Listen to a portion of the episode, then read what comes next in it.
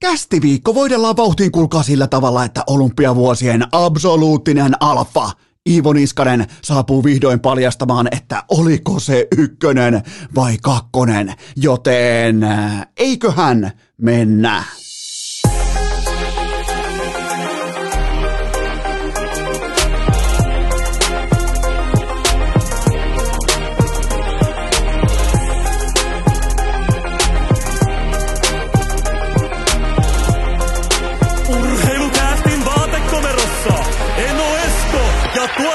Kobe.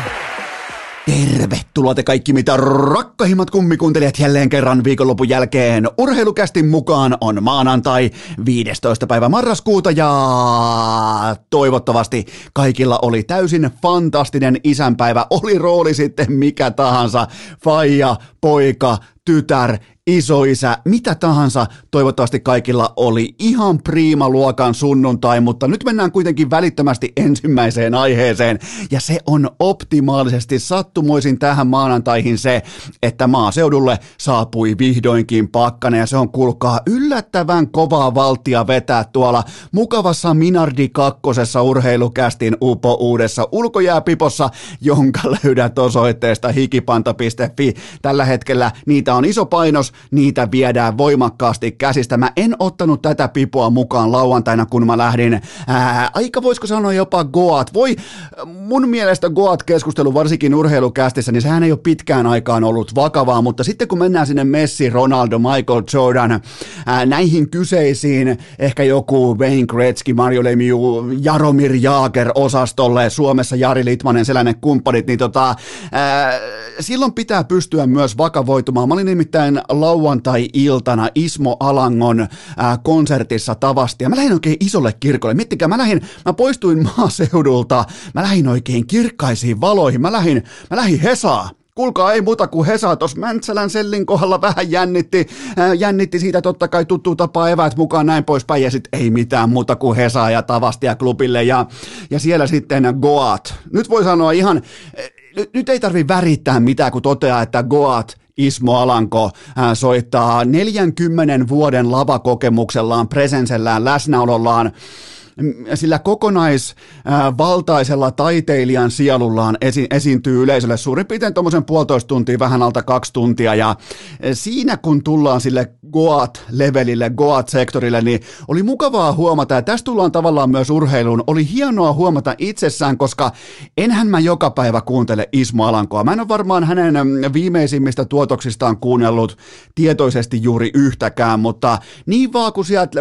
alkaa jossain vaikka radiossa alkaa soimaan ekstaasiin, nuorena syntynyt kriisistä kriisiin, ja nyt, nyt sitten vaikkapa konsertissa päivän uutinen, rakkaus on rumasana, näin poispäin, Nokian takana, mitä siellä on, siellä on metsää, niin tota, Äh, se on hauska, miten aivot pystyy asemoimaan äh, Eno Eskon tiettyyn vaiheeseen elämäänsä. On vaikka kyseessä on vaikka äh, lukio, jännittävät opiskelijajuhlat, kaveriporukalla mökillä, yhdellä on kitaran mukana, soitellaan nuorena syntynyttä ja kaikki ollaan Ari, Ari, Ari, Pekka, Nikkola. Ni, niin se kaikki kuuluu omaan historiaan. Se on hienoa tavalla, että miten muistot palaa konsertin myötä. Vaikka siellä on artisti, mitä sä et joka päivä kuuntele, niin silti Goat-luokan Ismo Alanko, niin se, ne tuntemukset, ne näkymät, mä muistan vieläkin miltä auringon nousu näytti vaikkapa mun ystävän mökillä laiturilla aamu seitsemältä, kun me soitettiin porukalla nuorena syntynyt kappaletta ja laulettiin sitä ja näin poispäin, niin urheilu tavallaan, mennään urheiluun, urheilu tavallaan käyttäytyy tismalleen samalla tavalla, koska meille jää todella voimakkaita mielikuvia, tuntemuksia, aistimuksia, me muistetaan värisävyjä, me muistetaan hajuja, me muistetaan ääniä. Osa meistä voi vaikka muistaa sen, miltä tuntui, kun Ville Peltonen nakkas hattutempun tauluun Ruotsia vastaan 95 Klubenilla. 2011 varmaan ehdottomasti tämän sanotaanko kummikuuntelija kunnan sellainen yhteinen hetki 2011, Mikko Koivu nostaa pokaalin kohti Bratislavan taivasta, Mikke Granudin ilmaveivi, siellä on paljon tällaisia tapahtumia ja nehän perustuu sellaiseen ikuiseen muistijälkeen, kun magnituudi kasvaa, tilanteen merkitysarvo kasvaa, meille jää ihan selkeitä muistikuvia ja niistä on tosi vaikea päästä irti. Ne voi toimia sekä positiivisesti että totta kai myös negatiivisesti. Ja mun omakohtaisesti, mun on pakko myöntää, mä en tiedä miten mieltä sinä olet, mutta mun on todella vaikea päästää urheilussa mielikuvista tai sellaisista asioista, mitkä näyttäytyy mulle itsestäänselvyytenä, on todella vaikeaa ja pitää tehdä töitä, pitää äh, käydä läpi dataa, pitää tehdä niin sanotusti omaa tutkimusta, että voi päästää kenties jopa vähän miten voisi sanoa, äh, uppiniskaisistakin näkemyksistä irti. Ja yksi mun näkemyksistä huippujääkiekossa on se, että Kari Jalonen on jämpti, se on kova, se ei hymyile, se tuijottaa, jos sä oot siellä journalistina, sä oot toimittajana vaikka siellä mediatsonella, niin tota, se saattaa tuijottaa sua puoli minuuttia ennen vastaamista silmiin, se tekee tietoiseksi sen, että tässä on tää aita, alfat on tällä puolella ja turistit, epäonnistujat on siellä teidän puolella. Saattaa tehdä siis 10 vuotta sitten,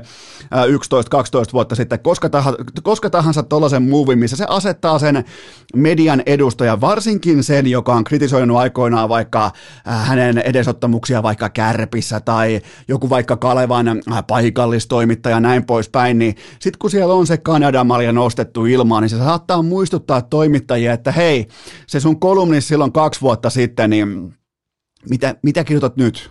Ootko vielä samaa mieltä, että KJ ei tuo mestaruutta Ouluun tai vastaavaa. Siis se on alfa-bisnestä, mutta mä muistan ikuisesti Kari Jalosesta semmoisen tietyn äärimmäisen alfa-presensen, sen miten se tuijottaa ihmisiä, se katsoo ihmisiä, se, se viestii katsellaan, että hei, mä oon kuningas tässä ja tämä on mun huone, tämä on mun jäähalli, tämä on jumalauta mun piirikunta, te olette vaan töissä täällä, mä omistan tämän.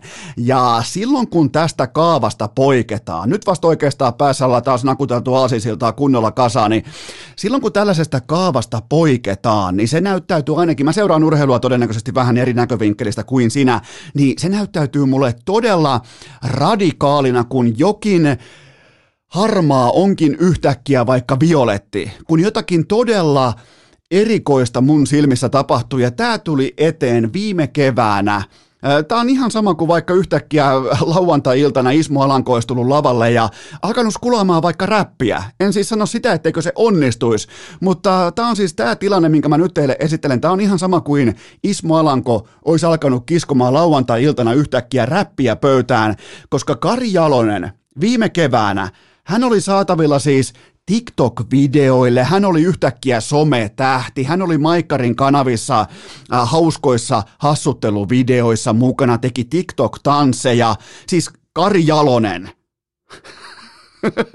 siis Kari Jalonen mukana TikTok-videoilla. Mulla soi hälytyskellot. Siinä oli mukana myös tämä mm, Antero Mertarannan äh, mittava haastattelu Maikkarilla, missä Kari Jalonen toteaa, että okei, äh, kokeneita valmentajia ei arvosteta ja siihen tuli se kylkee se oleellinen viesti, että mä teen joka päivä töitä uusiutuakseni, mä teen joka päivä töitä uuden datan kanssa, mua kiinnostaa hirmuisesti se, että mihin suuntaan nuoret pelaajat menee ja näin poispäin. Ja nyt me ollaan siinä hetkessä, minkä takia Karjalonen oli saatavilla äh, TikTok-videoille, minkä takia hän pizzasi tuolla tavalla itseään suomalaiselle jääkiekolle maikkarilla.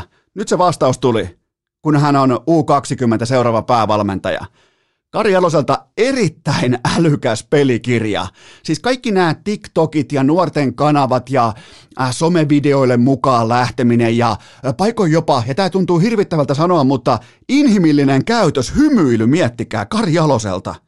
Ei ollut tuijotusta, on ollut TikTok-tansseja, on ollut kaikkea tätä, niin se oli siis, se oli jättimäinen itsensä esille pano, että hei, tässä ollaan, Jääkiekkoliitto, mä oon tässä, mä osaan uusiutua, Mä, mä pystyn muuttumaan. Mä oon, mä oon erittäin motivoitunut muuttamaan, muuttamaan omia toimintamalleja. Mä haluan valmentaa vaikkapa nuoria leijonia. Mä haluan valmentaa ta, tota tai tätä. Ja nyt se valmentaa nuoria leijonia. Joten vaikka tämä herätti varmaan aika mittaviakin kulmakarvan nosteluita tämä, että hetkinen, tuollain vanha jäärä, tuollain erittäin kovasta kurista, ankarasta kurista, jämptiydestä tunnettu Kari Jalonen, niin miten, miten se istuu tämän TikTok-sukupolven, tämän niinku, Tämän, missä äh, pukukopi voi menettää sillä, että sä oot, susta tulee vitsi WhatsApp-ryhmässä periaatteessa, niin miten Kari Jalonen istuu tähän kulttuuriin, tähän täysin uuteen asetelmaan, niin se on alkanut töihin jo aikoja sitten. Ei se ole vahinko, että se on yhtäkkiä saatavilla TikTok-videoille tai näin poispäin, joten tämä on mielenkiintoinen, miten se, miten mestarivalmentaja jälleen kerran luo nahkansa ja miten se suomalaiselle jääkiekkoperheelle se kylvää sen siemenen siitä jo kahdeksan kuukautta sitten, että hei, täällä tehdään töitä nimenomaan uusiutumisen eteen, nuorten ihmisten ymmärtämisen eteen täällä taustalla, täällä missä ketään ei tämä homma kiinnosta, niin helvetin fiksusti pelattuja kortteja Kari Jaloselta. Tämä oli, tämä oli siis todella fiksu masterplan, ja mun mielestä Kari Jalonen asettuu täydellisesti samalle jatkumolle Jukka Jalosen, Jussi Ahokkaan ja Antti Pennasen kanssa, kun puhutaan U20-valmentamisesta, joten äh, jos sä olet sitä mieltä, että Kari Jalonen ei tule toimimaan, mä, mä ostan sun kanssa vastaosaketta. Tai jos sä haluat myös tässä sortiksi, mä ostan sut kaiken. Joten tota, Tämä on, tämä on hyvin mielenkiintoinen. Nimenomaan tästä tekee tämä, kun katsoo koko kuvaa, ei yhtäkkiä vaan sitä, että jaa, Kari Jalonen on päävalmentaja. Koska sehän on vain yksi uutinen, mikä ilmestyy eetteriin yhtenä kauniina päivänä jos osaa katsoa sinne suurin piirtein yhdeksän kuukauden, melkein jopa vuoden taakse, niin sä löydät sieltä askelmia, mitä Kari, äh, Kari Alonen, konkarivalmentaja, vanha jäärä, ottaa ihan selvästi tarjotakseen itseään juurikin sille kuluttajakunnalle ja pelaajakunnalle, joka hänellä tulee olemaan käsissään. Ollaan TikTok-videoilla, ollaan somessa, Instagramissa, hymyillään. Mä en vieläkään ole tottunut hymyilevään Kari Jaloseen, koska mä oon tavannut häntä vain ja ainoastaan niin kuin ammatti, ammattitasolla. Mä en tiedä yhtään minkälainen hän on sitten vaikka kahden kesken tai sanotaanko vaikka jossain pupin nurkkapöydässä tai jossain ravintolassa. En tiedä yhtään, mutta mulle Kari Alonen on se, joka saattaa tuijottaa sua silmiin. Alfa katseet ylhäältä alaspäin. Silloin melkein olutkori siinä alla tuomassa vielä lisäpituutta, ihan kuin sen oma pituus ei muka riittäisi. Ja se tuijottaa sua alaviistoon ja se ilmoittaa, että hei, suutele sormusta mä oon alfa. Ja tää, ja tää kaveri on U20-valmentaja, joka on pystynyt uusiutumaan tai ainakin motivoituneena uusiutuu. Yleensä siinä vaiheessa, kun aletaan siirtymään kohti Espanjaa tai eläkettä. Mestarit on mestareita. Kari Alonen. Tervehdin innolla tätä suurta mittavaa suunnanmuutosta hänen urallaan ja ylipäätään tässä niin kuin koko paradigmalla, millä tarkastellaan kokonaisuutta hänestä ja suomalaisesta U20-jääkiekosta, joten Mun papereissa Kari Alonen U20 ehdottomasti jatkoon. Jatketaan uusiutumisen algoritmilla, mutta otetaan ihan ohuesti eri tulokulma ja unohdetaan lauantaiset konsertit ja muut, koska mitä ammattiurheilijat, siis maailman huipulla, siellä kun aletaan maksamaan seitsemän figuureita ja näin poispäin vuosittaista palkkaa, niin mitä ammattiurheilijat etsii sen ensimmäisen Ferrarin tai Lambon jälkeen? Mitä ne useimmiten etsii? Tämä saattaa kuulostaa kuivalta, mutta useimmiten ne sen jälkeen etsii arvostusta, rauhaa ja stabiliteettia. Eikä läheskään useimmiten itsensä, vaan nimenomaan perheensä ja arkensa, mielenterveytensä johdosta. Joten nyt kun meillä on yhtäkkiä tuolla NHL-kaukalossa uusi Mikael Granlund kentällä, niin kysymys mun mielestä kuuluu, että miksi tämä asia on näin? Mikä yhdistää Mikael Granlundin fiaskokausia välillä syksy 2018 ja kevät 2021? Ää, niitä yhdistää näitä heikkoja sesonkeja, epätietoisuus, epävarmuus, treidit, kaikki. Eikä edes tarvi mennä sinne, tämä on vain kaukalon tasoa, kaikki, kaikki tietää, ketkä lukee mediaa, että siellä on myös kaukalon ulkopuolella on paljon, paljon, paljon jääkiekkoa merkittävämpiä asioita. Ni, niin kaikki tämä epätietoisuus, epävarmuus kaukalossa, treidit, vähän niin kuin oman arvostuksen kyseenalaistaminen, että hetkinen, mä oon yhtäkkiä kauppatavaraa, mun piti olla franchise-pelaaja, mitä, mitä täällä tapahtuu? Joten tota, mutta nyt tähän kauteen lähdettäessä – Mikael äh, Granlundilla, erittäin älykkäällä Oulun salolaisella, on neljä vuotta tasapainoa ja suunnitelmallista arkea edessään. Ja miten hän reagoi siihen, minkälaisen tuotteen hän asettaa tarjolle välittömästi. Ja miten se näkyy kentällä? No se näkyy siten, että Mikael Granlund pelaa paremmin jääkiekkoa kuin koskaan urallaan. Hän on ollut tällä tasolla kaiken datan mukaan, kaiken äh, niin kuin, faktuaalisen muistijäljen mukaan. Hän on ollut kerran tällä tasolla, ja se on kausi 2016-2017, jolloin MG pelasi sen äh, monsterikauden kun joka aamu herättiin tekstitv ja katsottiin, että no mitäs Mikke, aha, 1 plus 2, aha, 2 plus 2. Se, se oli sitä aikaa. Joten, ja nyt pelillisesti, tämä on sitä tasoa. Tämä on sitä tasoa ripauksen jopa parempaa tuotannollisesti. MG on matkalla 87 pinnan sesonkia, jos sama, sama tahti jatkuu, miksei jatkuisi, jatkuisi, koska tämä kaikki perustuu toistoihin ja laatuun. Tämä ei ole mitään, että kiekko nyt yhtäkkiä pomppii tai tapahtuu kivoja, hauskoja juttuja tai on joku niinku, öö, tällainen kuuma suonenveto. mun, mielestä, mun mielestä MG käytti kaikki suonenvetonsa silloin 2011 ilmaveiviin, joten sille ei enää se ole yhtään suonta jäljellä, mikä voisi vetää. Joten ja mikä tärkeintä, hän on noussut siis, ja, ja mä sanon tämän kaiken rakkaudella, koska kaikki tietää nyt jo kohta 400 urheilukästi jakson jälkeen, että kuinka paljon mä arvostan MGtä urheilijana. Mä sanon tämän kaikella rakkaudella, mutta hän on noussut hyödyttömästä pelaajasta ehdottomasti ratkaisu tähdeksi Nashvillen ykkösketjun keskelle, ja hän tekee laitahyökkäjistä jälleen kerran relevantteja NHL-pelaajia ihan tajuton nousu ja perustuuko se nopeampiin jalkoihin, parempaan laukaukseen, enemmän voimaa? No ei varmasti perustu. Mä voin luvata teille, mä voin antaa Eno Eskon satapinnasen garantiin moneybackinä, että ei varmasti perustu siihen. Tämä perustuu vain ja ainoastaan siihen, että Mikael Kralund, mitä kaikkea hän on aina halunnut uraltaan. Tasapainoa, jatkuvuutta, ammatillista, arvostusta. Tästä voittaa Näsville ja tästä voittaa myös Jukka Jalosen leijonat. Urheilukääst!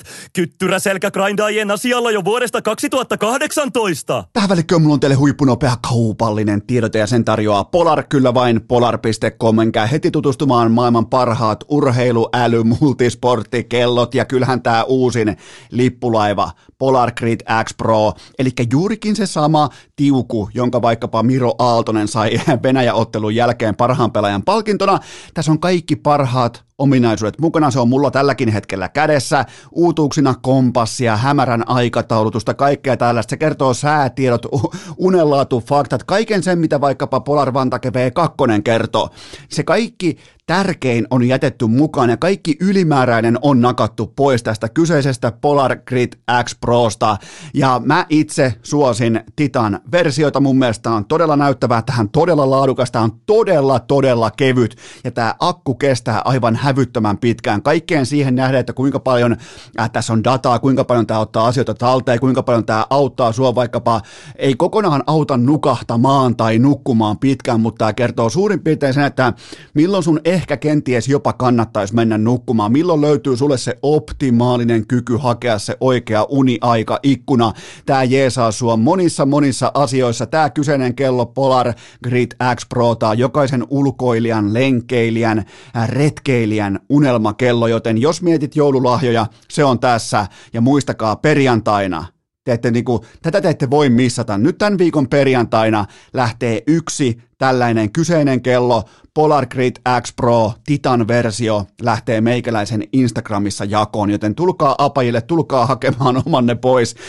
Näin kovia palkintoja hyvin harvoin lähtee Eno IG-ssä jakoon, joten tulkaa apajille ja menkää ostamaan omanne pois, ette varmasti pety osoitteesta polar.com. Tähän kylkee myös toinen kaupallinen tiedote ja sen tarjoaa urheilukästin pääyhteistyökumppani Oshi, kyllä vain iso sininen. Siitä on totta kai myös sokeriton versio kaupoissa. Pitäkää huolta, että sitä löytyy kaupoista. Tiedätte, miten toimia sen asian kanssa. Kyseessä on urheilukästin virallinen urheilujuoma. Mä just näin. Mulle lähetti eräs olkalaukkuvaeltaja lähetti kuvan omasta olkalaukustaan ja omasta jonkinnäköisestä suorituksestaan. Ja mä huomasin välittömästi, että hänen olkalauku, olkalaukussaan ei ollut mukana frisbee-golfajalla ei ollut mukana isoa sinistä. Mulle tuli suorastaan äh, paha mieli, tuli suorastaan paha olo. Me ollaan niinku, me ollaan tarjottu suoraan lapaan, suoraan olkalaukkuun. Isoa sinistä ja ei löytynyt sieltä, joten te kaikki muut kuin tämä kyseinen frisbee-golfaja, pitäkää huolta siitä, että teillä on urheilukästin virallista urheilujuomaa aina mukana salilla, retkellä, missä tahansa toimii kaikissa yhteyksissä ja kohta alkaa pakkaskelit, voit jopa vähän niin kuin mikrossa etukäteen jopa lämmittää, sitä ei kuitenkaan kiehuvaksi saakka, vaan vähän lämmität, sen jälkeen se pysyy, että se ei lähde jäätymään, se pysyy vaikkapa sun äh, hiihtopullossa tai jossain vastaavassa mukavasti mukana, joten muistakaa, pitäkää kauppojen hyllyistä huolta, hoitakaa, että siellä, hoitakaa, hoitakaa homma himaa, että siellä on isoa sinistä aina. Kaikki lisäinfo osoitteesta oshi.fi. Tähän kylkee myös maailman nopein K18 tuoteinformaatio, sen tarjoaa tuttuun tapaan Coolpet. Tuplaus käyntiin tänään, nyt on totta kai maanantai, tuplaus lähtee normaalisti käyntiin ja tuplauspokeri joka ikinen maanantai kello 19.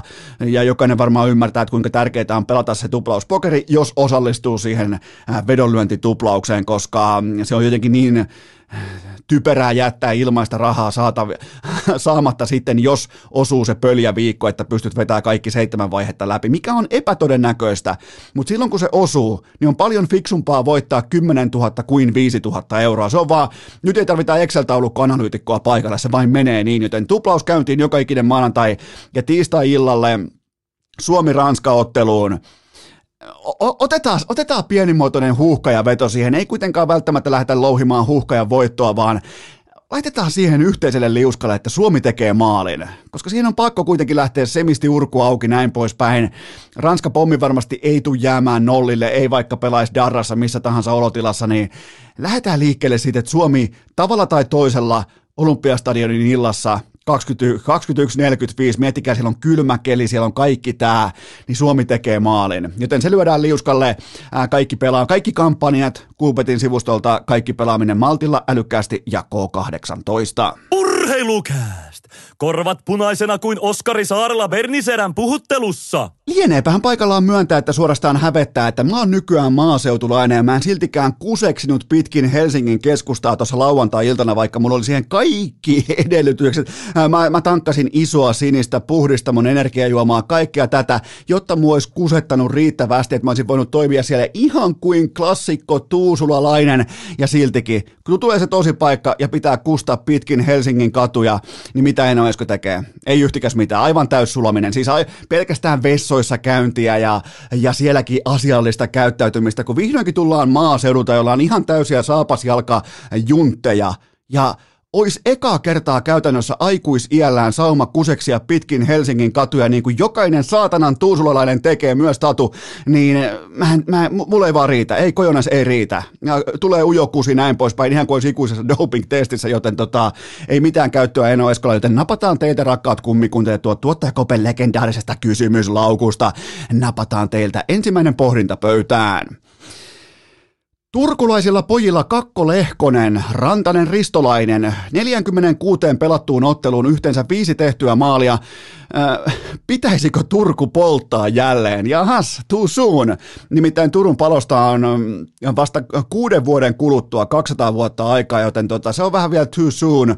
Joten otetaanko, otetaanko vielä kuusi vuotta, jotta voidaan vitsalla tällä erittäin aralla aiheella turkulaisittain, mutta jos nyt mennään kuitenkin posin kautta, niin Turkuhan sai naarattua itselleen olkalaukkuvailta ja Väinö Mäkelän, että vaikka NHL varsinaisesti joka ikinen ilta, yö, aamu ei punalamppu pala, niin ainakin heillä on ikioma nyt sitten olkalaukkuvaelta ja Väinö Mäkelä, että nyt kun katsoo mihin Mäkelä, hienosti muuten lähtee ensimmäinen NHL-aihe liikenteeseen, niin, niin tota, kun katsoo mihin Mäkelä nakkas niitä sen kumikiekkoja pitkin USAn kiertuettaan, niin oliko käytännössä kuitenkin jo Turku, Turun passi, oliko takataskussa? Mun, mun on pakko käydä kuvadataa läpi, koska jos siellä pilkottaa Turun passio siinä vaiheessa, niin se on silloin selvää, että Väinö tuskin enää ikinä osuu yhteenkään katiskaan.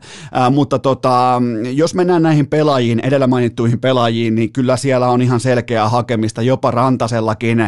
Rane on kuitenkin yksi NHLn supertähti pelaajista kiistattomasti ja jotenkin tuntuu, että hän ei pääse irti jäästä. Hän ei, niin kuin, vaikka Ranen luistelutyyli ei ole mitenkään superlennokas tai sellainen niin kuin McDavid tai se ei ole sellainen tanssahteleva heiskanen, niin jotenkin on vähän pakkopullaa, mutta kuten myös koko Coloradolla, niin se on aikamoista pakottamista pakkopullaa se jääkiekko. Sitten taas tulee joku kaunis ilta, niin se rävähtää joku 7-1 tauluun, kaikkea vastaavaa, mutta jos nyt katsotaan ylipäätään, hypätään pois äh, epäpoltetusta Turusta, niin äh, katsotaan NHL-suomalaisten ekaa suurin piirtein 15 ottelua kriittisesti, niin mikäli tuosta jättää Puljujärven ja MGn pois, eli jos poltetaan Oulu, niin, niin tota, ketkä tuolla on siis yllättäneet tai nostaneet tasoaan selkeästi?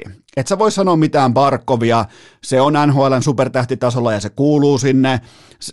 Sä et, sä et voi sanoa Ahoa, se kans kuuluu tonne, Heiskanen se kuuluu tonne, niin ei siellä sellaisia wow-luokan pelaajia, niin ei niitä ihan hirveästi kuitenkaan ole.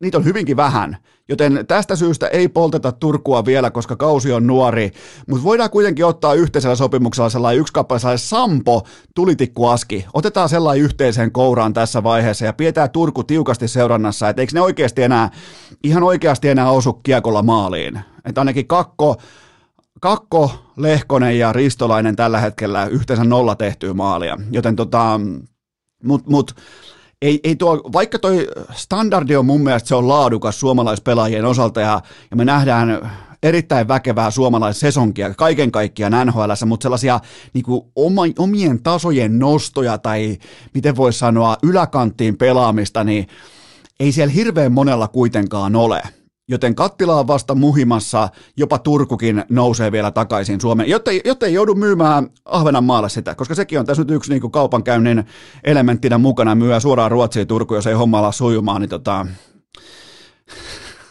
on tää hurjaa. Teillä on hyviä kysymyksiä. Seuraava kysymys.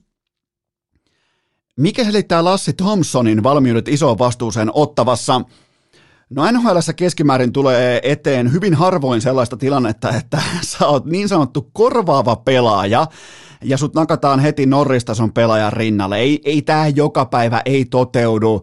Ja, eli Thompson pelaa kosolti samoja 5-5 minuuttia kuin Thomas Sabot. Ja Sabot on tällä hetkellä koko NHLn peliaika kuningas ja tulee olemaan koko kauden peliaika kuningas. Ja itse asiassa Sabot on ollut aivan tajuttoman hyvä koko sesongin. Ottava on koko NHLn hännillä. Se on vähän taas jälleen niin kuin räsynukke tehdas hommissa. Sitä riepotellaan pitkin pitkin kaukoloa, mutta siellä pelaa yksi ihan äh, Surefire supertähti Thomas Sabot, joka asettuu, kun laittaa ton joukkueen numeroita, sitä kovaa dataa, sitä tallennetta näistä esityksistä laittaa, laittaa niin siellä on yksi kappale pelaajia, jonka pitäisi pelata hyvä, ettei niinku jossain ihan ihan eri organisaatiossa, hyvä ettei eri lajia.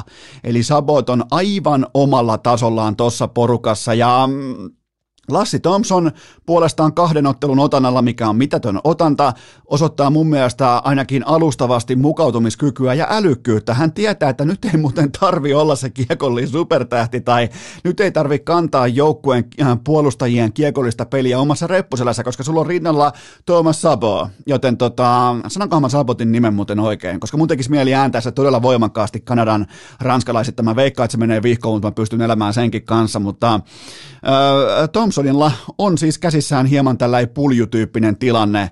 Ja tämä on jotakin, siis mä nostan tästä hattua ensinnäkin Thompsonille, äh, mutta tämä on jotakin, mitä ainakaan mun papereissa tai mun suurennuslasilla ei ollut nähtävissä. Tätä skenaariota mä en nähnyt, että hän pystyy pelaamaan uskottavia, valmiin NHL-pelaajan minuutteja edes huippuseur- huippupakin rinnalla. Tämä ei ollut nähtävissä. Et kuitenkin Thompson viime kaudella Ilveksessä 18 matsia 0 plus 2 ja omissa köysissä jatkuvasti. Ja, ja nyt sitten pelaa uskottavaa jääkiekkoa Norristason pakin rinnalla, eikä kalpene koko aikaa siihen rinnalla. Joten tota, erittäin lupaavia, niin kuin lupauksia herättävä startti ja välittömästi tietää, mitä nyt tarjotaan ja ymmärtää tarttua siihen, että tällaisia tarjouksia nyt kuitenkaan nuorelle pakille ehkä vähän altavastajana lähtenyt ylipäätään vaikka kämpille sen jälkeen AHL näin poispäin nosto ylös, niin ei, e, ei, ei näitä lottokuponkeja tuoda sun eteen joka päivä tuossa liikassa, joten tota, e, erittäin ilolla tervehdin tällaista mahdollisuuteen tarttumista. Seuraava kysymys. Mitä tunnetta koet, kun seuraat Kaapo Kakon pisteiden väistelyä? No tuossa vähän jo sivuttiinkin turkulaisuutta, mutta tämä on nyt jo ihan suorastaan, tämä on, tämä on surkuhupaisaa. Tämä on vähän kuin kattois autokolaria unissaan vierestä ja olisi REM univaiheessa kuuden päivän dokaamisen jälkeen, eli siinä on vähän liskoja, kaikki on hidasta, tulee unihalvaus vielä siihen samaan rahaan, tämä on hirvittävää, tämä ei enää voi olla totta. Lauantai-sunnuntai yön voitto oli jo ainakin viides ottelu tähän kauteen, kun Kakon Vitjassa tehdään vähintään kaksi tehopistettä, useimmiten kolmea, neljää, jopa viittä hänen ympärillään, ja Kakko kerää jälleen kerran kiikarit esiin ja katsoo tähti taivasta. Siis tämä on ihan täysin käsittämätöntä, koska vaikka sitä tehokkuutta ei ole, niin kakko kuitenkin pystyy pelaamaan NHL. Mun mielestä me ei sen kanssa me ei saada jättimäistä debattia aikaan, mutta on jo hävytöntä, että miten Matrix henkisesti hän väistelee tehopisteitä armottoman tuskan keskellä. Mutta sitten jos taas mennään posin kautta, ilon kautta, ehkä vähän irvileukaisuuden kautta, niin toisaalta taas äh, molemmat Rangersin goonit on roolilleen rehellisiä, eli Kakko ja Ryan Reeves, molemmat 10 matsia, molemmat 0 plus 0. Mutta mä en usko, että Ryan Reeves on tavallaan se horisontti, jonka eteen tehdään töitä, vaikkakin Kaapolla on niska kasvussa, mutta eh, en, en mä siis, ei, ei, ei, ei. Toi on, paha tekee, todella paha tekee, koska siellä on se effortti, siellä on fokus, siellä on työnteko. Mä tiedän, kuinka paljon tuolle jätkälle merkitsee. Säkin tiedät, kuinka paljon tuolle jätkälle merkitsee omat tehopisteet, oma tuotanto, sellainen tietty niin kuin, riman ylittäminen, asettaa riman itse korkealle näin poispäin, niin paha tekee, todella paha tekee, kun vierestä napsitaan jatkuvasti ja no, jos jonkun nyt jos jonkun pitää luottaa toistojen sisäänlaittoon tällä hetkellä kotimaisessa NHL, niin se on Kaapo Kakko. Se, ja jos se tosta tulee henkisesti yli, niin sen jälkeen on sitten se tähtitaivas, ei ainoastaan kiikarilla, vaan ihan konkreettisestikin saatavilla. On hurjaa, on kylmää, mutta on hurjaa. Seuraava kysymys. Onko ruotsalaishyökkääjä Jesse Puljujärvi enemmän isopäinen vai pieni kypäräinen? No niin, torni on jälleen kerran hereillä vai jopa haaparanta nykyään, mutta miettikääpä heti alkuun sitä, että mistä kaikesta täällä Suomessa itketään liittyen urheiluselostajiin. Ja noi NHLn paikallisselostajat, nehän latoo tällaista hevosen pienikokoista paskaa pöytään joka ikinen ilta. Ne, ne, siis nämä faktavirheet ja milloin leftit on raitteja, pelaajien syntymämaat ja kansallisuudet ja kaikki menee ristiin, niin se on siellä ihan arkea. Ja Suomessa, jos me tulkitaan viive lähtö väärin, niin välittömästi minä luon Twitter-tilin, nimimerkkini on Petja6254. Tuo selostaja ei ymmärrä viivelähdön vivahteisuutta, joten sykkeet alas täällä Suomessa meillä on aivan täysin fantastiset urheiluselostajat, mutta Äh, mulla on teille tähän kylkeen myös päivänä, äh, vaikka pulju nyt myytiikin Ruotsiin, koko Turun kanssa periaatteessa vähän niin kuin samassa äh, Shine and Trade-kaupassa, niin mulla on teille kuitenkin päivän Bisonin tilasto. Leon Dreisaitl, eli pienipäinen saksalainen, on tuotannoltaan koko NHLn kärki tällä hetkellä, eli 5-5 pelaamiset, ylivoima, alivoima, jäähyen hankinta ja niiden ottaminen, eli kaikki se, mistä sä voit jättää jälkeesi dataa jääkiekossa. Siinä on kaikki ne osa-alueet. Ei ole muita osa-alueita jääkeikossa kuin noin edellä mainitut. Ja muita kärkinimiä on muun muassa vaikka Roman Josi, Ovechkin, Braden Point, Sabot, äh, Barkov ja kumppanit. Ja top 30 joukosta löytyy tällä hetkellä, tällä otannalla, tältä kaudelta Jesse Puljujärvi ja täysin ansaitusti. Ja Puljujärven, jos mietit tällä hetkellä vaikka Puljulle tuotanto, äh, tuotantokopiota tai tällaista niin pelaajaa, joka esittää tai tarjoaa tällä haavaa juurikin tämän alkukauden osalta sellainen pelaaja, joka esittää tismalleen sama, äh, samaa dataa, niin se on tällä hetkellä pelillisesti se on David Pasternak, joten ei se kauhean huono ole se tilanne just nyt ruotsalaisella isopäisellä hyökkääjällä. Mistähän se niin selostaja yhtäkkiä keksi, että tässä on ruotsalainen iso kaveri, jolla on iso pää. Yhtäkkiä niin vaan herää siihen, että hei, tuolla on muuten iso pää tuolla jätkällä. Ei, sillä on pieni kypärä, Vähän niin kuin Kartmanilla on isot luut, come on nyt vittu, ei lähdetä, ei lähdetä pääseimaamaan nyt ketään, kun kyse on pienestä kypärästä ja siellä ei Albertan ää, piirikunnassa, siellä ei ole isompaa kypärää, siitä on kyse, mutta toi Pasternakin kanssa samojen datanumeroiden tuottaminen day in, day out, se on kova näyte. Ja, ja Pulju on tällä hetkellä matkalla kohti 88 pisteen sesonkia. Ja mä en, mä, mä korostan, mä en vitsailu sillä 70 pisteen rajalla te ette kuulu vitsejä sen aiheen tiimoilta. Mä olin ihan vakavissani. Joten tota, toi, mutta jopa senkin yli ollaan menossa voimakkaasti ja toi, noi syvät lukemat siellä tekstitvn takana, ne, ne näyttää todella hyviltä, joten on, on, on tikissä. Bisoni on tikissä. Seuraava kysymys. John Tortorella tokaisi, että Conor McDavidin pitää muuttua tosipeleihin voittaakseen jotakin suurta. Onko tämä oikea arvio? No, ei tietenkään ole. Ei, ei teknologia bisneksessäkään kysytä Jorma Ollilalta, että miten hän, ää, miten hän vaikkapa valmistaisi vuoden 2022 älypuhelimet. Sä, sä, joko Applen johtava insinööri tuskin soittaa Jorma Ollilalle, että hei, mitkä on uusimpia trendejä? Niin tässä on ihan samanlaista äänekkään di- dinosauruksen makua tässä kyseisessä tilanteessa. Ja miettikää, McDavid – saa tällä hetkellä hankittuja jäähyjä osakseen yhtä paljon kuin vaikkapa Radko Kudas. En mä kadonnut mihinkään. Mä annoin sun vaan ajatella sitä, että McDavid saa hankittua jäähyjä yhtä paljon kuin Radko Kudas. Siinä on, si, jollain, jollain on nyt salaliittoteoria, jotakin mitä me ei nähdä tai ymmärretä, koska tämä ei voi mitenkään. McDavid on kentältä 22 minuuttia per ilta, se on puolet ajasta kiekossa, se on ylivoimaisesti lajihistorian paras hyökkäyssuunnan pelaaja, niin kertokaa mulle se, että minkä takia häntä saa yhtäkkiä, minkä takia vastustajat saa pelata Rautakorven tapparaa häntä vastaa jatkuvasti. Ja mä otan tässä tilanteessa, mä otan ehdottomasti McDavidin puolen. Siinä on, tässä on, nimittäin tässä on Erittäin paljon on valitettavasti tässä on samaa kuin 80-luvun Michael Jordanissa. Silloin varsinkin itäisessä konferenssissa sai tehdä Jordania vastaan aivan mitä tahansa, kunnes NBA hoksasi. NBAnkin piti realisoida se ajatus siitä, että jumalauta, mistä nämä miljoonat ja miljoonat uudet fanit tulee. Ei ne tuu sen hand takia tai ankaran kovan tuplaamisen tai puolustamisen tai paikan pelaamisen takia. Ei ne tuu sinne NBAn fanikuntaan. Ne tulee Michael Jordanin takia, vain ja ainoastaan Michael Jordanin takia, ja sen takia piti muuttaa sääntöjä. Joten mä povaan teille, että NHL-sääntöjä tullaan muokkaamaan, mikäli tämä McDavidin kahvaaminen, hidastaminen, koukkiminen, koska periaatteessa, kun mennään sinne ihan kovaan sinne jääkeikon sääntökirjan ytimeen, niin Periaatteessa hyvä, ettei joka ikisessä kiekon hallintatilanteessa, missä McDavid saa kiekon täyteen vauhtiin, etteikö siihen syntyisi vastustajan kannalta rikettä. Ihan, ihan tosissaan puhun. Ei ole vitsailua tässäkään. Joten tota, mä, mä otaksun, että tästä tulee niin sanottu Michael Jordan, tällainen niin kuin Lex Michael Jordan tilanne e, eteen, koska McDavid on se uskomaton voima, taito, energia, mystisyys tuossa lajissa, mitä pystyy printtaamaan rahaksi.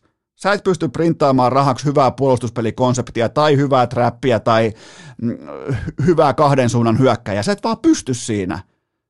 Ja mä oon ihan varma, että tämän ESPN aikakauden aikana tullaan tullaan sinuiksi sen tosiasian kanssa, että tällainen niin kuin Tortorellan höpö, höpö dinosaurus hevonpaska, se ei kuulu jääkiekkoon. Ja koko jääkiekon pitää kyetä muuttumaan, jotta sen kirkkaimmat megatähdet pystyy menestymään. Siitä on kyse. Ja koska tahansa valitsen McDavidin taidon ennen yhtäkään John Tortorellaa, joka on niin vitun hukassa nykypäivän jääkekosta kuin ikinä voi olla. Seuraava kysymys. Onko Jetsin Kyle Connorilla saumaa NHL maalikuninkuuteen? Mä en usko, että hän tai Drysaitel kykenee pitämään osumanumeroitaan yllä. Ai minkä takia? No koska kukaan ei ole aiemminkaan kyennyt siihen. Noi on, noi on hävyttömiä. Noi on alkaa olla siinä linjassa, missä Steph Curry suurin piirtein heittää NBAssa kolkkia sisään, joten se tuskin tulee toteutumaan pitkässä juoksussa, mutta Kyle Connorista on kuitenkin sanottava erikseen tämä, että hän pelaa, mä rakastan tätä, hän pelaa nimittäin avoimesti ja häpeämättä vanhan liiton kyttäyslätkää. Eli 14 peliin 11 maalia kuittaa totta kai kaiken, mutta ää, Conor tietoisesti antaa viisikko pelaamisen vastuiden vuotaa. Eli kaikki hyökkäyssuunnan numerot, ne on tulikuumana ja ne on NHLn kärkeä. Kaikki puolustamisen numerot rajusti pakkasella NHLn hyvä ettei pohjalla. Joten tota, erittäin vilpitöntä toimintaa. Mä nostan hattua, että hänellä on Paul Morrisin ää, ilmeisesti jonkin sortin tällainen miten voi sanoa, kulkukortti sen osalta, että hänellä on oikeus, hänellä on lupa, hänellä on valtuudet pelata hyvinkin 80-lukulaista, 90-lukulaista Wayne Gretzky jääkiekkoa, joten tota mä arvostan, että vielä löytyy vanhan liiton kyttäysjääkiekkoa ja, ja, ja sen mä vielä sanon tosta, että toi varmaan yksi harvoista pelaajista NHLssä enää, joka tietoisesti karkaa aistimaan läpiajoja Se on, se on totta kai jääkiekon evoluution tappanut sen tyyppiset pelaajat, mutta toi hakee pakkien taakse ja toi ui sinne taustalla ja hakee tietoisesti läpiajoja. Mä vanhana läpiajokyttäjänä, mä nostan hattua, mä hyppään samaa rekeä, totean, että toi jätkä on, toi on maalikuningas, mutta joo, ei, ei välttämättä tota, tämä sama tempo ei tule jatkumaan, mutta muistatteko muuten sitä syyskuista iltaa 2019, kun Suomessa ihmeteltiin sitä oikein erikseen, että miten Winnipeg Jets kehtasi antaa Konorille isoa ja pitkää rahaa ennen meidän patea? No tämän takia, juurikin tämän tuotannon takia, Tällä menolla Conorin 7,1 miljoonan cap on yksi suurista pankkiryöstöistä seuraavan viiden vuoden aikana, joten tota, se, on, se on todella, todella kova työnäyte häneltä ja ennen kaikkea se, että se on täysin vilpitöntä, aitoa kyttäysjääkiekkoa, missä annetaan omien puolustuspelillisten vastuiden vuotaa, jotta on parhaimmillaan hyökkäyssuuntaan. Eno Esko, jos et, jos et sä rakasta jos sä oot vanhan liiton Tortorella, niin ole, ole hyvä, suorita roolis, mutta mä rakastan tätä, että ollaan vilpittömästi yhden suunnan hevosia. Hyvä, pidetään pieni tauko ja sen jälkeen jatketaan. Urheilukää! Saatat olla kovan luokan tekijä, mutta oletko tehnyt koskaan käsistäsi jousia? Tähän välikköön mulla on teille huippunopea kaupallinen tiedote, jonka tarjoaa urheilukästin pääyhteistyökumppani, liikkukuntokeskukset. Kaikki tietää, mikä on homman nimi. Alkaa olla pakkasta pikkuhiljaa. Vielä ei kuitenkaan varsinkaan etelässä ei pääse hiihtämään, mihin voi mennä tekemään vaikkapa hiihtolaitetta. Erittäin laadukasta hiihtolaitetta, kyllä vain liikku kuntokeskuksiin. Tämä löytyy kaikista kuntokeskuksista. Voit mennä itse testaamaan aina maanantaista keskiviikkoon kellon välillä 16 ja 19 laiteetäisyydet, tietty harmonia, rauhallisuus, ei ruuhkaa, kiirettä, painetta, kaikki teknisesti hyvin toteutettua, hyvät värimaailmat, vähän tuotu pihalta koivujakin siihen mukavasti esille ja näin poispäin, niin kyllä se on kuulkaa liikkukuntokeskus, se on se paikka, jossa mieli lepää, jotenkin niinku henkinen puoli kehittyy, ehkä vähän hauiskin ohessa, mutta mun mielestä se hauis on toisarvoinen versus se, että kuinka paljon voi hakea sitä hyvää energiaa, hyvää mieltä, sitä tiettyä ryhtiä. Muistakaa keskivartalo, muistakaa ennen kaikkea keskivartalo, alaselkä, näin poispäin. Ihan siis Eno Esko vaan tässä 37-vuotiaana vihjaan teille, että jonain päivänä voi tulla, tota, voi tulla niiden kanssa ongelmia, etenkin jos olette tällaisia semi vanabii kellarinörttejä, että istutte pitkiä sessioita tuolilla, niin tota, muistakaa tehdä keskikroppaa näin poispäin ja muistakaa, että se liikku on teitä varten siellä auki. Maanantaista keskiviikkoa 16-19, ottakaa kaverin mukaan, menkää ilmais ensikäynnille, lisäinfo osoitteessa liikku.fi. Tähän kylkee myös toinen kaupallinen tiedote, sen tarjoaa puhdistamo kyllä vain. Mulla on teille kysymys. Voit vaikka välittömästi mennä osoitteeseen puhdistamo.fi ja tsekkaamaan, mistä on homman, tai mistä, laadu, mistä se laatu syntyy. Se on oikeastaan se peruskysymys, kun lähdetään pohtimaan, että mitä on laatu nykypäivän tarjonnassa, nykypäivän varsinkin energiajuomissa. Mistä se kertoo, että nämä uskaltaa, puhdistamo uskaltaa mennä mustavalkoisella tölkillä keskelle energiajuomien värihelvettiä? Se kertoo siitä, että ne oikeasti uskoo siihen, mitä siellä purkissa on, kuinka laadukas se on, kuinka, kuinka luonnonmukainen se on. Puhdistamon luonnonmukainen energiajuoma on tällä hetkellä todella, todella suosittua. Se on jossakin kaupoissa, mikä on ihan täysin käsittämätöntä, koska tämä on vasta suurin piirtein pari kuukautta vanha tuote. Se on jossakin kaupoissa jopa lista ykkönen Suomessa, mikä on siis ihan täysin uskomatonta ja se on teidän ansiota.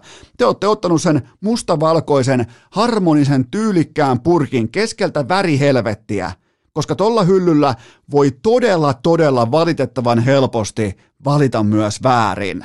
Joten valitkaa se tuote, jossa ei ole mitään ylimääräistä mukana, missä ei ole mitään synteettistä paskaa mukana. Kaikki luonnosta, myös se maku, ja tällä hyllyllä, mä vielä kerran toistan, muistakaa kun te näette energiajuomahyllyn, siellä on todella helppo tehdä vääriä päätöksiä oman elimistön kannalta. Joten puhdistamo.fi, mustavalkoinen, hieno, tyylikäs energiajuoma, ottakaa se messiin kaupasta, löytyy. Jos ei löydy, pyytäkää kauppialta, että nyt sitä puhdistamon luonnonmukaista energiajuomaa tähänkin kauppaan. Eli lisätiedot osoitteesta puhdistamo.fi.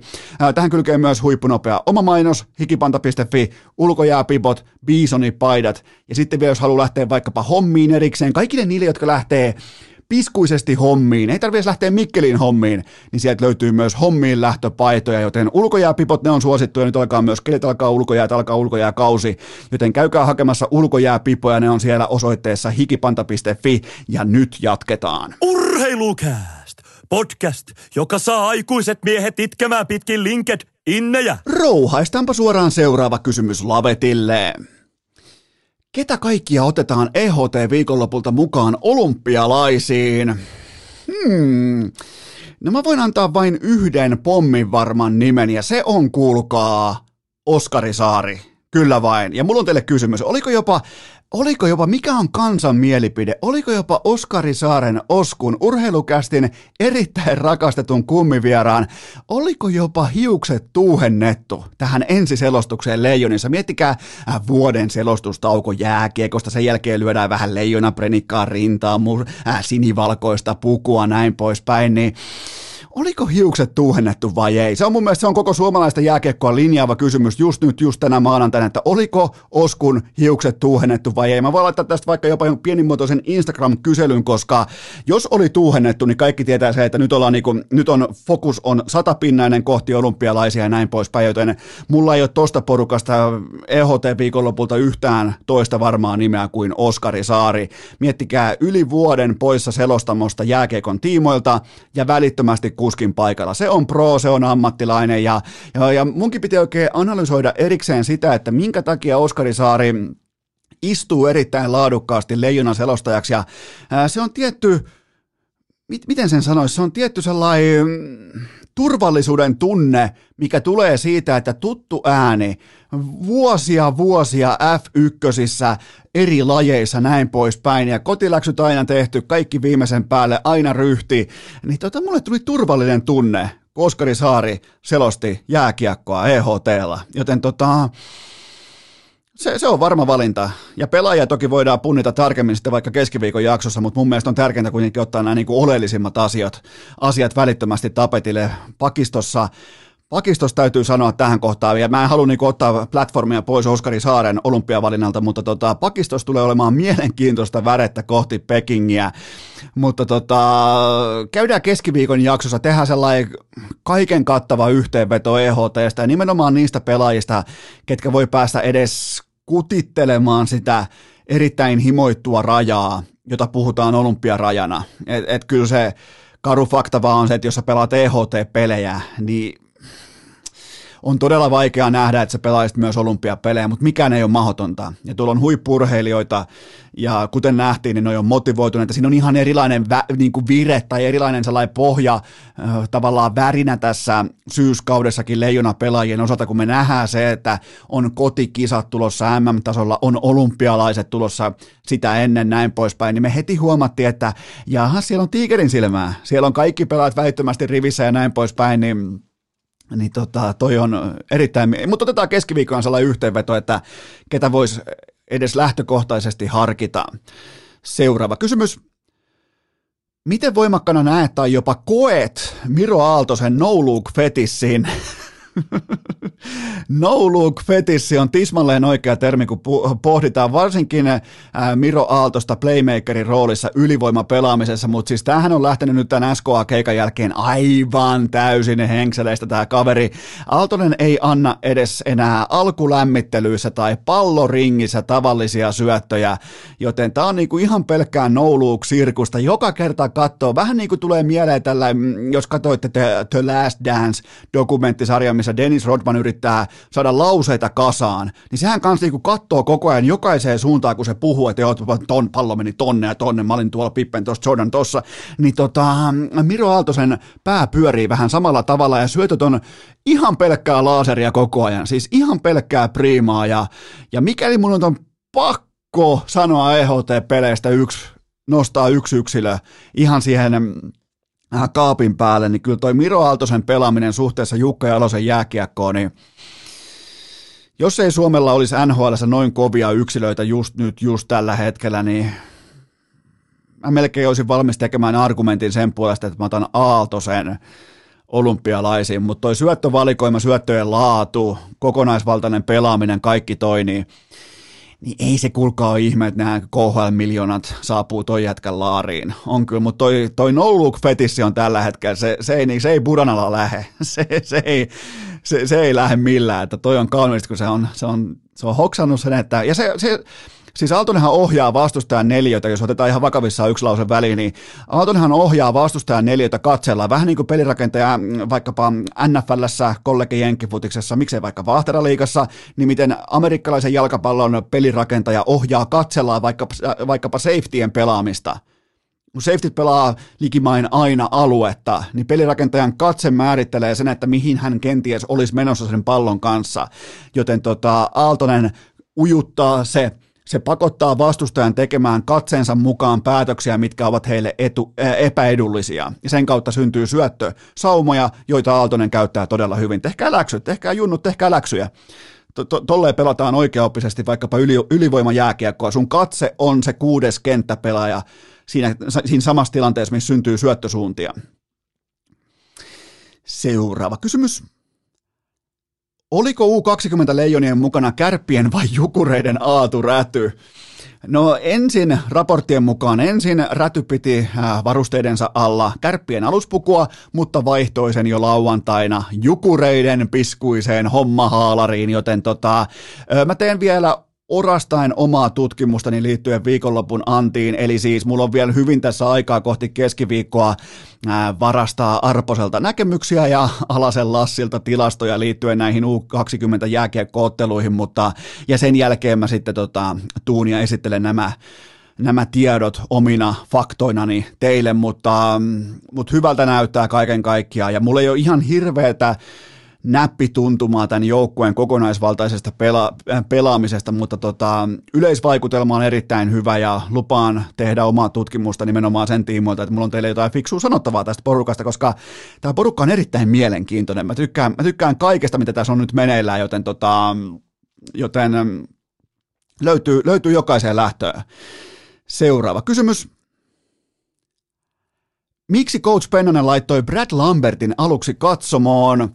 No tämä nyt on sitä, tämä on osa henkistä kasvatusta ja testaamista. Se, totta kai Pennanen haluaa testata vähän sitä, että mitä Lambert kenties ajattelee, mitä hän, miten hän näkee nämä tilanteet ja näin poispäin, joten tota, äh, lauantaina Ruotsia vastaan räty 0 plus 3, Hirvonen kaksi maalia oikeassa laidassa, Lambert sitten Kaapo Kakko henkisesti kiikarit, mutta mutta onneksi kaikkien kannalta, sekä Lambertin että fanien että U20-maajoukkueen kannalta tässä tilanteessa on päävalmentajana nimenomaan Antti Pennanen, joka uskaltaa ja osaa katsoa sinne pääkopan sisään, pohtia sitä, että missä tilanteessa ollaan henkisesti, mitkä on henkiset kapasiteetit, onko, onko henkinen valmius miten korkealla, miten tämä pelaaja reagoi katsomo komennukseen heti turnauksen alkuun näin poispäin, joten tota, kaikkien kannalta on todella oleellista, että näin älykäs huippuvalmentaja on puikoissa tässä hyvin harvinaisessa tilanteessa, missä on kiistaton mega lupaus, joka laitetaan ensin aloittamaan kakkosjoukkueesta, sen jälkeen katsomosta, niin tämä on kasvatusta, tämä on testaamista, tämä on prosessia, kenenkään on ihan turha suuttua. Ja tulee muuten Suomelle kova kova ykköstykistö U20-kisoihin. Jos mietitään, että siinä on pelkästään, niin kuin, jos mäkin pystyn siihen piirtämään Hirvosen, Rädyn ja Kemelin, niin se on, se on todella kova. Se on siis kolme maalia per peli tai boost koko porukka. Että ja mä muuten laitan nyt myös noterauksen siitä, että vaikka ei mun nyt hirveästi pitänyt tästä joukkueesta lähteä tekemään tässä koodin johtopäätöksiä, mutta sen mä haluan sanoa, että mä laitan nyt jo Suomen U20-pakkien tason merkille. On nimittäin hitusen verran kiekollista valmiutta junnupeleihin. Topi Niemelä, Kasper Puutio, sitten siellä on Viro Rafkin pakkipari näin pois. Niin on neljä sellaista pakkia jo. Että siellä ei tarvi sitten Pennasen pyykkikoneen, niin ei tarvi pyykätä pöksyjä erätauvoilla. Kun ei me paskat housuun, niin se on mukava päätä jääkiekkoa, kun ei tarvi pyörittää pesukoneita erätauvoilla. Niin tota, ja mä oon nähnyt niitä U20-joukkoita, missä pitää pessä ihan aluspukua myöten kaikkien poikien pyllyt erätauolla, kun, hom, kun pelottaa, hirvittää saatana pelata vieraalla maaperällä perällä jossain Kanadassa. Siis tämähän oli ihan arkea silloin, kun mä kasvoin aikuiseksi U20 jääkiekon parissa. Vuosia, vuosia, vuosia. Siellähän siis paskannettiin lahkeeseen ihan huolella, varsinkin Kanadassa. Jopa sellaisetkin pelaajat, joista tuli myöhemmin profiilitason NHL-pelaajia, nämä on ihan eri puuta nämä pojat, joten tota, ja siinä on menty ihan mielettömästi eteenpäin, ja sekin on sanottava, että rädyn kahden suunnan pelaaminen on jotakin, minkä varaa voi rakentaa. Aatu Räty on aliarvostettu kahden suunnan pelaaja. Seuraava kysymys. Voitko antaa U20-joukkueesta jonkin pinnan alla kuplivan nimen? No tämähän ei oikeastaan ole kahta sanaa, tämä nimi on totta kai Niku Peteri. Ei, ei, ei siis tämä ei, ole, tämä ei ole Niku Peteri, vaan tämä on Niku Peteri. Mä en edes, mä en edes halua laittaa tähän mukaan etunimeä. Tämä on vähän niin kuin Ronaldo tai tämä on vähän niin kuin Ronaldinho. Tämä on taiteilijanimi. Niku Peteri. Niku Peteri. On muuten todella kova nimi. Mä oon samaan aikaan, mä oon Esko vittu. Niku Peteri todella kova. Siis pyydettiin nimeä ja nimenomaan kysymys meni tismalleen näin, että voiko antaa jonkun äh, pinnan alla kuplivan nimen. Niin mä annan teille nimen ja se nimi on Niku Peteri. Todella kova nimi, Niku Peteri. Pyydettiin nimeä ja urheilukäs toimittaa. Pelaajasta itsestään ei minkäännäköistä hajuakaan, mutta mä, mä heitän jopa, että Niku Peteri Niku Peteri ratkaisee MM-kullan Suomelle vuoden vai? Ei mitään paineita Niku Peteri, mutta tota, se olisi syytä sitten laittaa kivet kottikärryyn ja tuoda kultaa Suomeen. Niku Peteri. Niku Peteri. Joo, ei muuta kuin paidat paino ja torilla tavataan. Seuraava kysymys. Mihin mittakaavaan nostat huhkajien lauantaisen vierasvoiton? Mun papereissa tämä oli kaikkien aikojen vierasvoitto suomalaisen jalkapallon historiassa panokset, olosuhteet, asetelmat, kaikki. Erittäin helppo paikka antaa peliksi todeta, että ei tänään, nämä ei ollut meidän karsinnat, mennään eteenpäin, meillä kaikilla on ihastuttavat perheet ja ammatit ja meillä on jonkin verran rahaa ja näin poispäin, mutta tämä oli, tämä oli siis ihan sitä samaa luokkaa kuin Rocky Balboa vierasvoitto Moskovassa joulupäivänä 1985 nimittäin. Pukilla missattu pilkku, sen jälkeen Raitala ulosajo, Vajaalla suurin piirtein 55 minuuttia ja siitä nettoajasta 2-1 voitto. Mä toistan, 2-1 voitto mukaan alivoimalla vieraskentällä Bosnia-Herzegovinasta. Hattu kouraan, siis kenttä täynnä onnistujia. Mä voin vaan kuvitella, että mikä tunnelma siellä oli istua lentokoneeseen matsin jälkeen ja tulla tommosen kolmen pisteen ryöstö saaliin – vaikka tämä ei niinku, vaikkapa odotusarvoltaan ollut mikään ähm, Mike Tysonin tyrmääntyminen tai mikään muu vastaava ohiveto tai Lesterin valioliikan mestaruus, mutta tämä oli, tämä oli jättimäinen voitto ja varmaan ollut lentokoneessa kivaa matsin jälkeen ja ja mulla ei ollut siis tästä huuhkaja-esityksestä, mulla ei ollut minkään näköistä hajuakaan. Ja olin aivan täysin hukassa kuutamolla ja pihalla nimenomaan, että ne pystyy lyömään tommosen tuotteen kentälle ja mies käsittelemään Bosnia-Herzegovinan alivoimalla 55 minuutin, minuutin osalta. Joten tota, mä annan itselleni, mä, pitäisikö antaa jopa huuhkajat, toi, huuhkajat, siis mulle, en huuhkajille, vaan annan itselleni huuhkaja boikotin. Eli mä en saa puhua huuhkajista seuraavaan, no ei, ei voi olla puhumattakaan, koska ne pelaa taas kohta, mutta ja muuten jää tyhjiä minuutteja nauhalle ja sehän ei ole hyvää bisnestä, mutta olin siis, en olisi ikinä uskonut, että ne pystyy tällä, ja kuten sanottu, Kanervalle kritiikkiä Ukraina, Ukraina tappion jälkeen, ja nyt sitten taas Kanervalle, Kanervalle ja pelaajille kaikki samalla sivulla ja mahtava suoritus. Ja olin väärässä en olisi uskonut, että pystyy tuommoisen uskomattoman ryöstön laittaa pöytää tuohon tilanteeseen näillä panoksilla, missä valitettavasti on aika monesti kadottu kuvista suomalaisen jalkapallon historiassa. Enemmänkin siitä syystä, että kilpailu MM-karsinnoissa, keskimäärin myös EM-karsinnoissa on äärimmäisen kovaa. Niin, niin ihan, ihan uskomaton siis. Kaikkien aikojen vierasvoitto. Seuraava kysymys. Millä eväillä, äh, mitäs toi menee? Millä, nyt ei, ei meinaa lähteä. Otetaan nyt ihan vakavissaan. Millä eväillä Suomi niistää Ranskalta vähintään yhden pisteen tiistaina? No ensinnäkin tämä lauantain kahden maalin voitto oli nyt se ihan se keskeisin avain kaikkeen. Ei yhden, vaan nimenomaan kahden maalin voitto oli yllättävänkin merkittävä swingi faktori tässä kokonaisyhtälössä, koska nyt suhteessa Ukrainaan todennäköisesti, ei siis todennäköisesti, vaan täysin mahdollisesti mennään skenaarioon, jossa maaliero maalierotelma näiden joukkueiden välillä on sama. Sen jälkeen aletaan katsoa tehtyjä maaleja ja siinä Suomen kahden maalin voitto Bosnia ja Herzegovinasta astuu siis kaikkien aikojen merkittävimpään rooliin. Äh, mutta tota, siis to, on siis, miettikää, omissa käsissä. Ranskaa vastaa tiistai-ilta täys Olympiastadion. Ja se paras uutinen Suomen kannalta tähän matsiin on se, että Ranskahan suorastaan juoksutti tulostaulumiestä koko illan Kasakstania vastaan.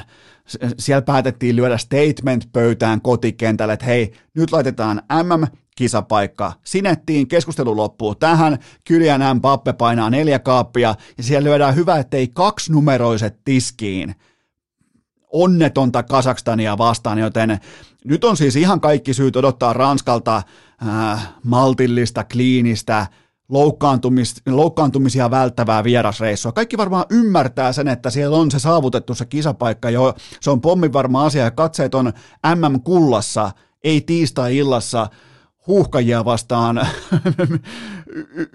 miinus yhden pakkasasteen olympiastadion. Se ei varmasti ei ole katseet tässä ottelussa. Joten tota, tässä se nyt on. Tämä on, nyt, tämä on se, se Ukrainan tai niin kuin äh, kotikentän Ukraina-fiasko, se on nyt kuitattu täysimittaisena, niin se on tässä nyt. Siis tämä on ihan tajuttoman sankaritarinan sauma, ja mä oon kerran jo luovuttanut, siitä mulle terva ja höyhen, ja otan sen vastaan, se kuuluu mun duuniin. Ja jatkopaikka on omissa käsissä. Ranskaa vastaa kotikenttä, tiistai-ilta, 21.45. Mä en jos ikinä usko, että tuollainen lause pitää punnertaa suusta ulos, että niillä on omissa käsissä Ranskaa vastaa kaikki tiistai-iltana, ja niin niillä on tämän uskomattoman Bosnia ja Herzegovina vierasvoiton jälkeen, siis kaikkien aikojen vierasvoitto. Ja mulla ei ole, kuten sanoin, mä oon itse asetetussa omakohtaisessa huhka- ja boikotissa omien mielipiteideni ja näkemysteni kannalta. Mulla ei ole mitään ennakointia tähän tiistaan, mutta sen mä vaan totean, että mä en oota kauhean kaksista Ranskaa. Mä ootan, mä ootan virkamies Ranskan, mä ootan Ranskan, jolle Suomessa käynti on pakollinen bisnesreissu ja mä ootan ja toivon, että se myös näkyy tuotteena siellä kentällä. Seuraava kysymys. Makvan Amerikani hankki vanhan Nokian matkapuhelimen. Voitko esittää arvioisi siitä, että mikä vaihe Makvanilla on tällä hetkellä meneillään? No tämä lienee nyt jo äskenkin mainitusta Rokin elosesta se kohtaus, kun päätähti päättää jättää kaiken tekniikan ja sen puhuvan robotin taakseen ja muuttaa Siperiaan ennen isoa matsiaan, että mä oon jo omakohtaisesti valitettavasti seonnut laskuista, että mikä ohjelmistopäivitys tämä on. Tämä taitaa olla jo Makvan 5.0, millä nyt lähdetään liikkeelle, mutta tämä on, kuten huomaatte, mulla jo vähän käsi lähestyy tuohon omaa reittä ja tuohon reiden raavinta etäisyydelle suorastaan tämän kaiken teutaroinnin kesken. Tämän pitäisi olla komediaa. Ja tässä on ripaus traagisuutta, tässä on ripaus kaihomielisyyttä jo mukana tässä teutaroinnissa. Nyt pitäisi ymmärtää pysyä pois, poissa tuolta UFC-häkistä. Se on paha paikka sinne ei voi vaan mennä haastatteluiden jälkeen, että uhoaa tuo pitkin medioita, että minua ei ole ikinä tyrmätty ja sieltä tulee tällainen ja tällainen kaveri vastaan, sieltä tulee tällainen Murphy, että, se, että mikä mahdollisuus sille, että hän mukaan minut tyrmäisi, että mua ei ole ikinä tyrmätty. Ja toka erä, polvi päähän, valot pois, jalateellä pois kehästä, GG-chattiin, joten no, Makva 5.0 ei kai, ei kai siinä, ihan, ei, ei, ei, ei, ei, ei en tiedä. Seuraava kysymys. Odell Beckham Jr. lopulta Los Angeles Ramsiin. Tuleeko tästä nyt sitten Super Bowl vai, vai fiasko? No oleellista on ainakin mun papereissa se, että mistä syystä OBJ valitse nimenomaan Ramsin. Onko se Sean McWayne hyökkäyspelikirja tai Ramsin tasapaino tai Ramsin kulttuuri, mikä se voisi olla. Mä en nimittäin usko, että se on yksikään noista asioista, mitä tapahtuu kentän tasolla tai pukuhuoneessa mä uskon. Ja valitettavasti joudun myös toteamaan, että mä näen tämän pelkästään Hollywood-siirtona ja tämmöisen kahden markan budjetti Lebronin viimeisenä rukouksena kokouksena, että hänet hyväksytään mukaan muotipiireihin, vaikuttajapiireihin, äh, mogulipiireihin, kaikkeen tähän, mihin hänellä ei pitäisi olla osaa eikä arpaa. Mutta siis Odell Beckham Jr. on ollut sen kopin jälkeen äh, NFL-julkis, ei NFL-pelaaja. Si- siinä on todella jättimäinen erotus niiden termien välillä ja, ja se mikä on hyvin mielenkiintoista, niin OBJ rinnastetaan ehkä Lebronistakin johtuen Lebron tasolle ää, mutta siitä puuttuu kokonaan kate. Se on tyhjä sekki. Se on täysin tyhjä, blankko sekki, se koko asiakirja. Vaikka LeBron valitsi Lakersin liiketoimintansa takia, niin hän on sentään kentällä yksi kaikkien aikojen suurimmista ja toisinne jo mestaruudenkin. OBJ sen sijaan pelannut kolme relevanttia sesonkia huippulaadukasta sesonkia NFLssä ja siinä kaikki. Tuohon lyödään vielä plussana mukaan se The koppi Dallasia vastaan. Ja ei mitään muuta, ei mitään muuta relevanttia.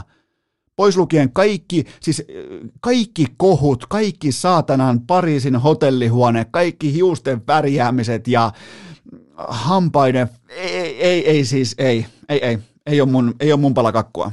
Ja näen, että tulee enemmänkin mä, mä uskon, että OBJ ja hänen fajansa onnistuu myrkyttämään tämänkin hyökkäyksen eiköhän siellä kuvata jo Matthew Staffordia kahden pelin jälkeen, että no jättikö heittämättä palloa meidän Odelille vai ei. Siellä tekee Faija jo 12 minuuttista mixtapeä siitä, miten Matthew Stafford onkin yhtäkkiä keskinkertainen pelirakentaja.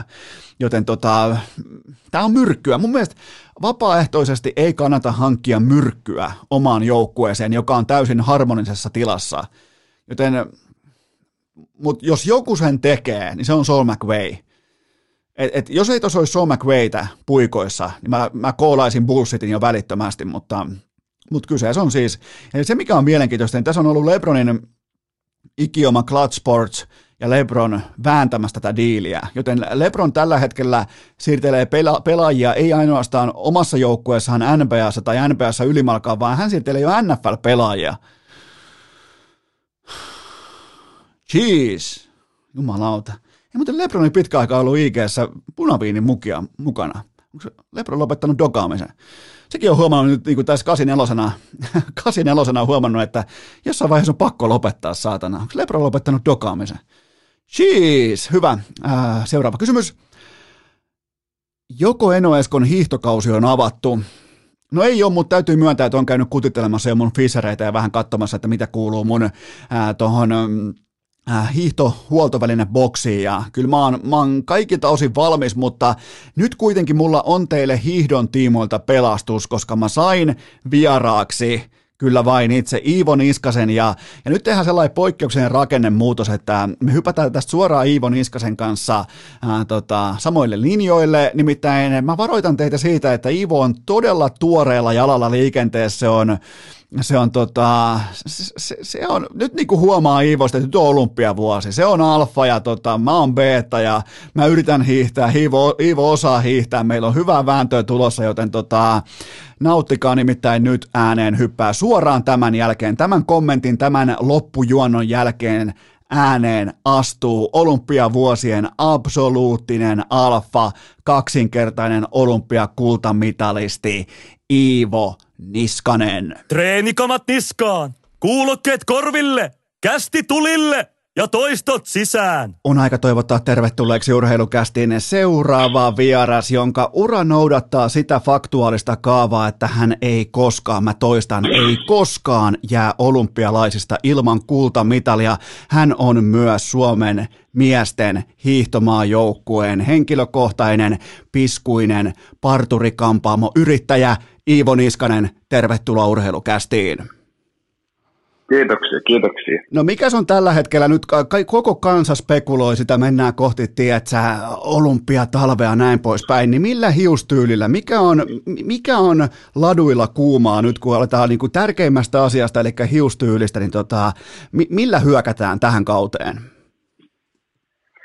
Ah, eiköhän se tällä hetkellä ole tuommoinen niin kuin, pikkasen alkaa jo päältä oleva semmoinen harventaminen alkaa olla muodissa ja ja tuota, siinä semmoinen sopiva, sopiva tuota, pieni pälvitaljun peitto, niin tuota, se alkaa olla niin kuin kovinta, kovinta vauhtia tarjoava kampaus, luulen näin ensi talvena. Okei, sulla alkaa tuossa muutaman viikon kuluttua rukalta sun sitten ihan, ihan tota, niin sanotusti naama irvessä kausi, niin, niin mikä on tällä hetkellä Ukon isku, mikä on Ukon kunto, onko kaikki valmistautumisessa mennyt nappiin?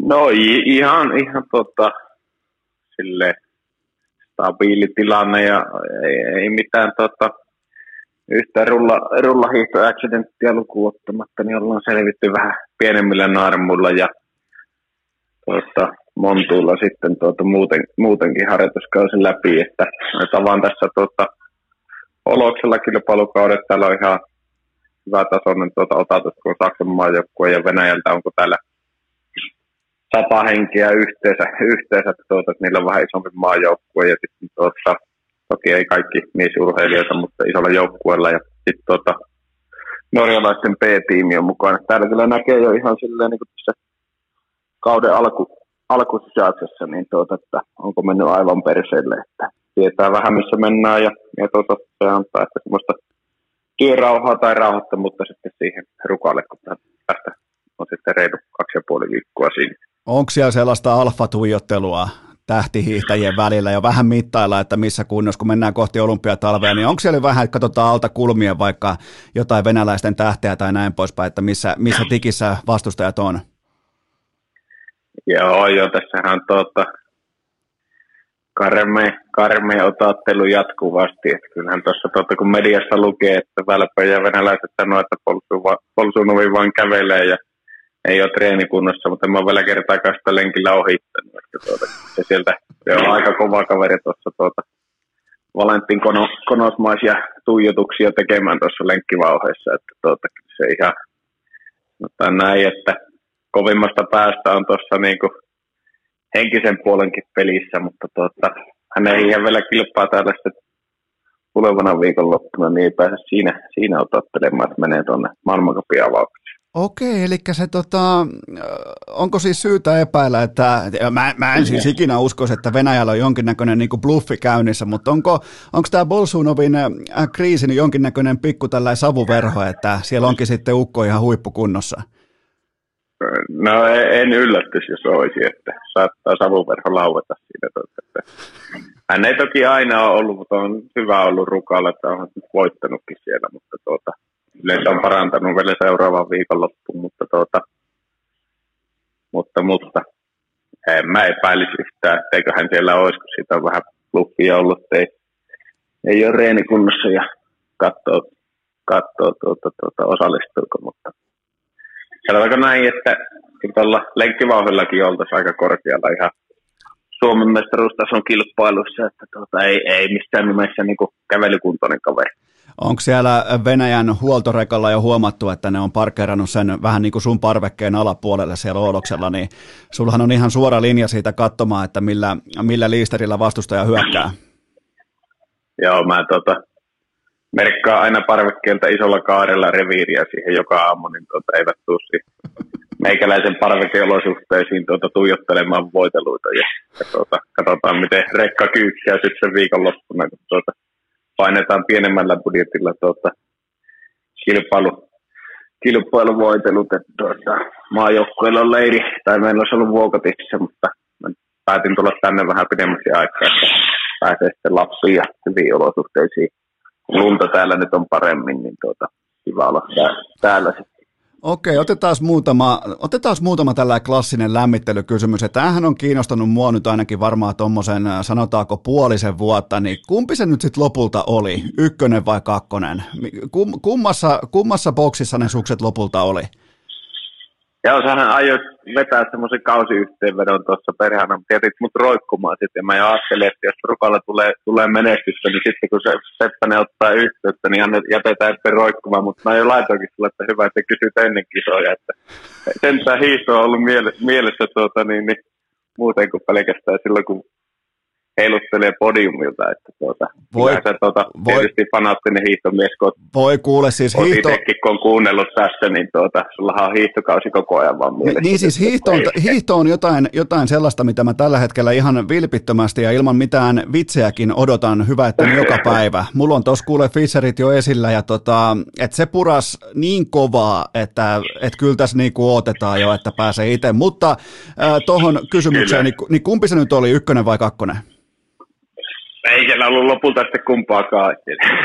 Siellä oli tota, pientä kommunikaatio-ongelmaa, oli, oli sen takia se vähän vaikeaksi menikin tämä tuota, sanotaanko näin, että ei ollut kuin, ei ollut kuin huonoja valintoja boksissa, että ihan sama kumma olisi ottanut, niin tuota, molemmissa olisi ollut sama, sama voitettu, että tuota, ei siinä, ei siinä mitään. Se oli semmoinen keikka ja nyt on huoltoryhmä vaihtunut, niin tuota, epäilee, että siellä ei enää epä, epäilen, että ei tule enää tämmöisiä kommunikaatiokatkoksia, että siinä tota, sanotaanko näin, että 20 minuutin ajan, mitä sinne kyseli, kyseli jo, niin vissiin radiopuhelin liikenteessä oli tullut aika paljon kaiken näköistä paniikkia päälle, ja sitten kun kymmenen miestä alkaa selittää, mikä suksi on, niin tuota, tuota, tuota, siinä kävi tällä lailla hassusti, mutta jäl- jälkikäteen ei pysty edes jossittelemaan sillä, että molemmissa olisi lopulta ollut sama voje, vaikka ei semmoinen ollut tar- tarkoitusta, mutta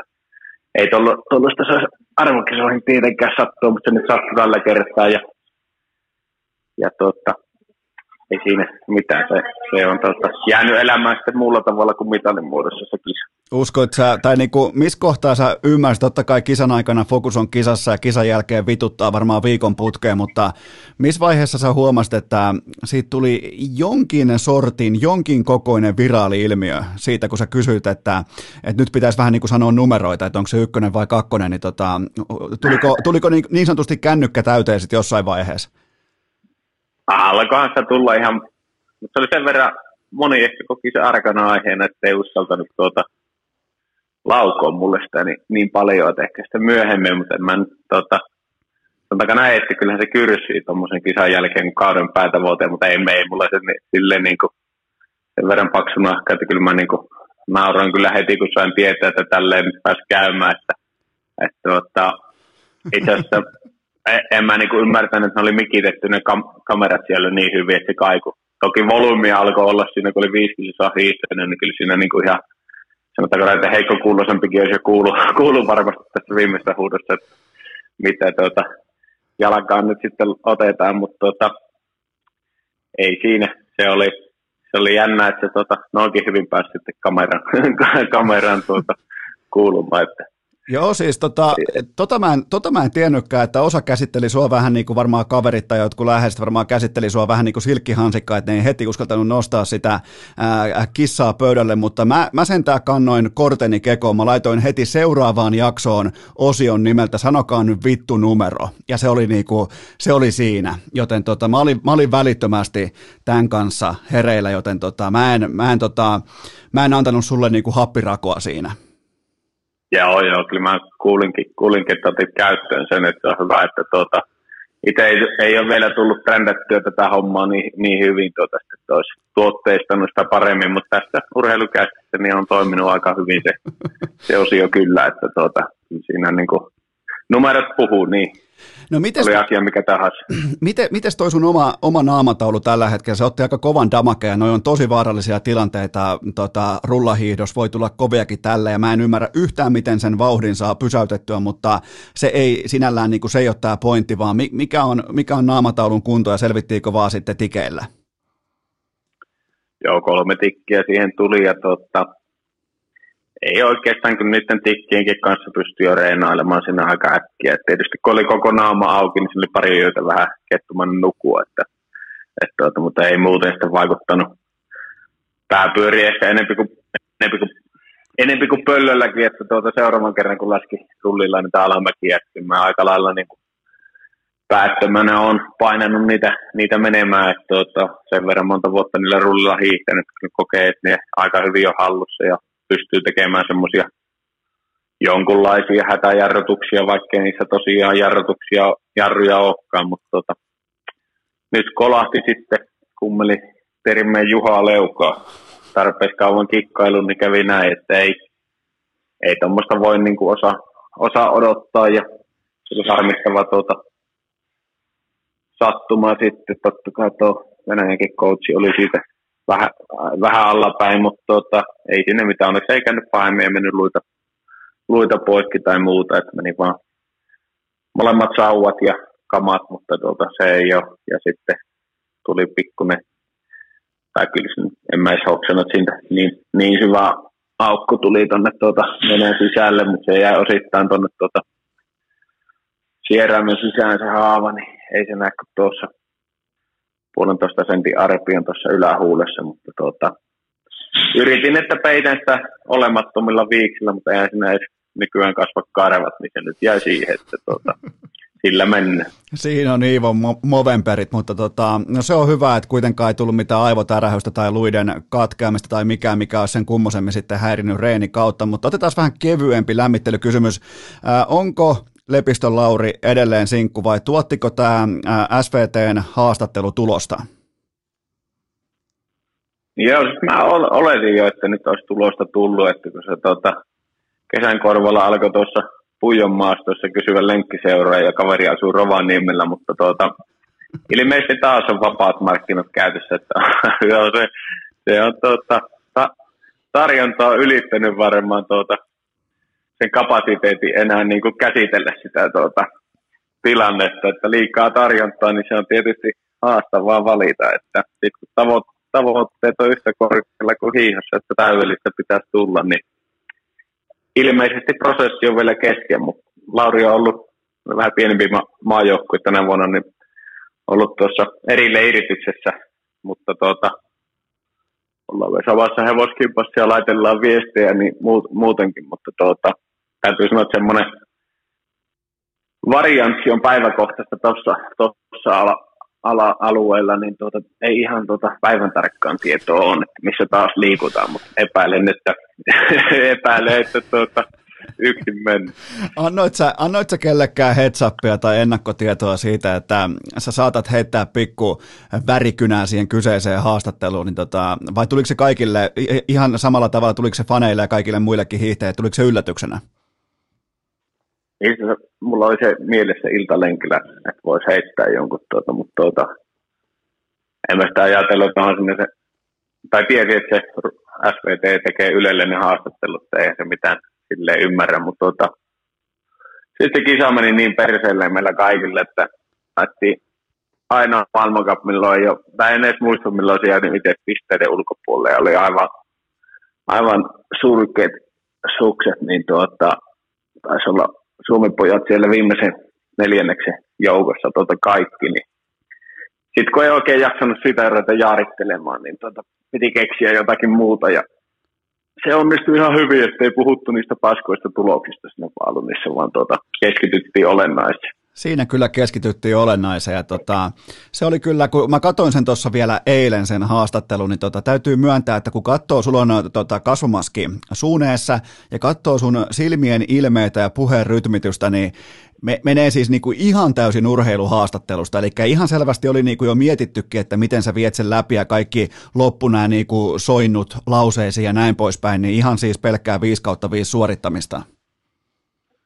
No se oli varmaan totta, yhtä hyvin mietitty kuin urheilukaalan puheet, että ei niitä etukäteen ottaa vastuun, niin pystyy tuota, puhumaan sitä, mitä sylki suuhun tuo. Että ei mulla ole tapana, tapana oikeastaan miettiä. Ehkä, ehkä jossain, jossain kohti pitäisi vähän enempi, enempi jos haluaa tuota tietynlaista sisältöä, sisältöä tuota, esille, mutta tuota, mä olen yleensä, yleensä lähtenyt sillä lailla muutenkin niihin haastatteluihin rennosti, niin tuota, se, se hoitui suuremmin jännittämättä, että tota, ei siinä Fokka olisi pitänyt kyllä varmasti ilman maskiakin, että se oli tota, he, helppo nakki hoitaa.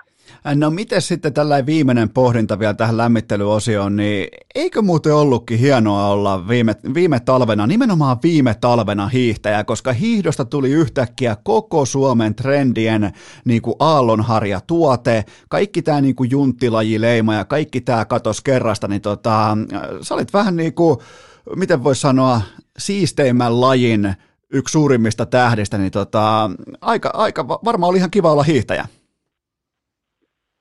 Oli, oli jo tietysti, kun oli itse paskassa kunnossa sen talven, että olisi ollut kiva olla vähän enempikin promita siinä, tuota, että olisi saanut tuota, tulokset olla parempia ja kilpahiihtiänä, niin ei tiennyt tuota, vaikutti tuo covid aika pahasti siihen, että kun ei tiennyt saakelle, että onko kisoja vai ei ole, niin seuraavana viikonloppuna. Niin siinä mielessä se ei ollut, mutta sitten taas treenipuitteissa niin olosuhteet oli meillekin mainioit ja sitten sit niin kuin sanoit, niin siitä tuli tuota, ihan, ihan tota, trendilajista ihan, ei, ei pelkästään niin kuin sinne tuota, keski- ja ylittäville vai ihan kaksikymppisestä sinne, sinne tuota tosiaan al- alkoi niin tuota työssä käyvätkin käy, käydä tuota hiihtämässä, niin se oli ihan, ihan kiva huomata, että, että tuota, välinekauppa kävi ja ladot oli huippukunnossa ja sitten vielä kyllähän niin kuin, ei, ei sitä voi, kuitenkin se on jollain tavalla verenperintönä kaikilla suomalaisilla, niin,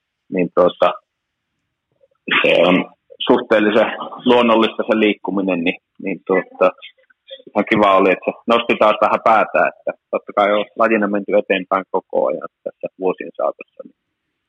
Mutta kuntoilumuotonahan se on varmasti yksi parhaista ja nyky, nykyiset välineet tarjoista vielä helpon, helpon tuota, sapluunan valmistautua sinne lenkille, kun on karvapohjia ja muuta, niin ei ole, ei ole ongelmia siinä tuota, lenkille lähtemisen kanssa. Että, että tuota, helpottaa kummasti, että ei, ei muokaan niin kuin harmittaa aina välillä, jos suksi ei toimi itselläkään lenkillä, niin tietää, että jos semmoinen vähemmän hiihtävä henkilö lähtee sellaisella suksella lenkillä, niin taas kyllä se vähän kolisee täällä, mutta tuota, kyllä se, kyllä se tuota, vie semmoisen suurimman nautin.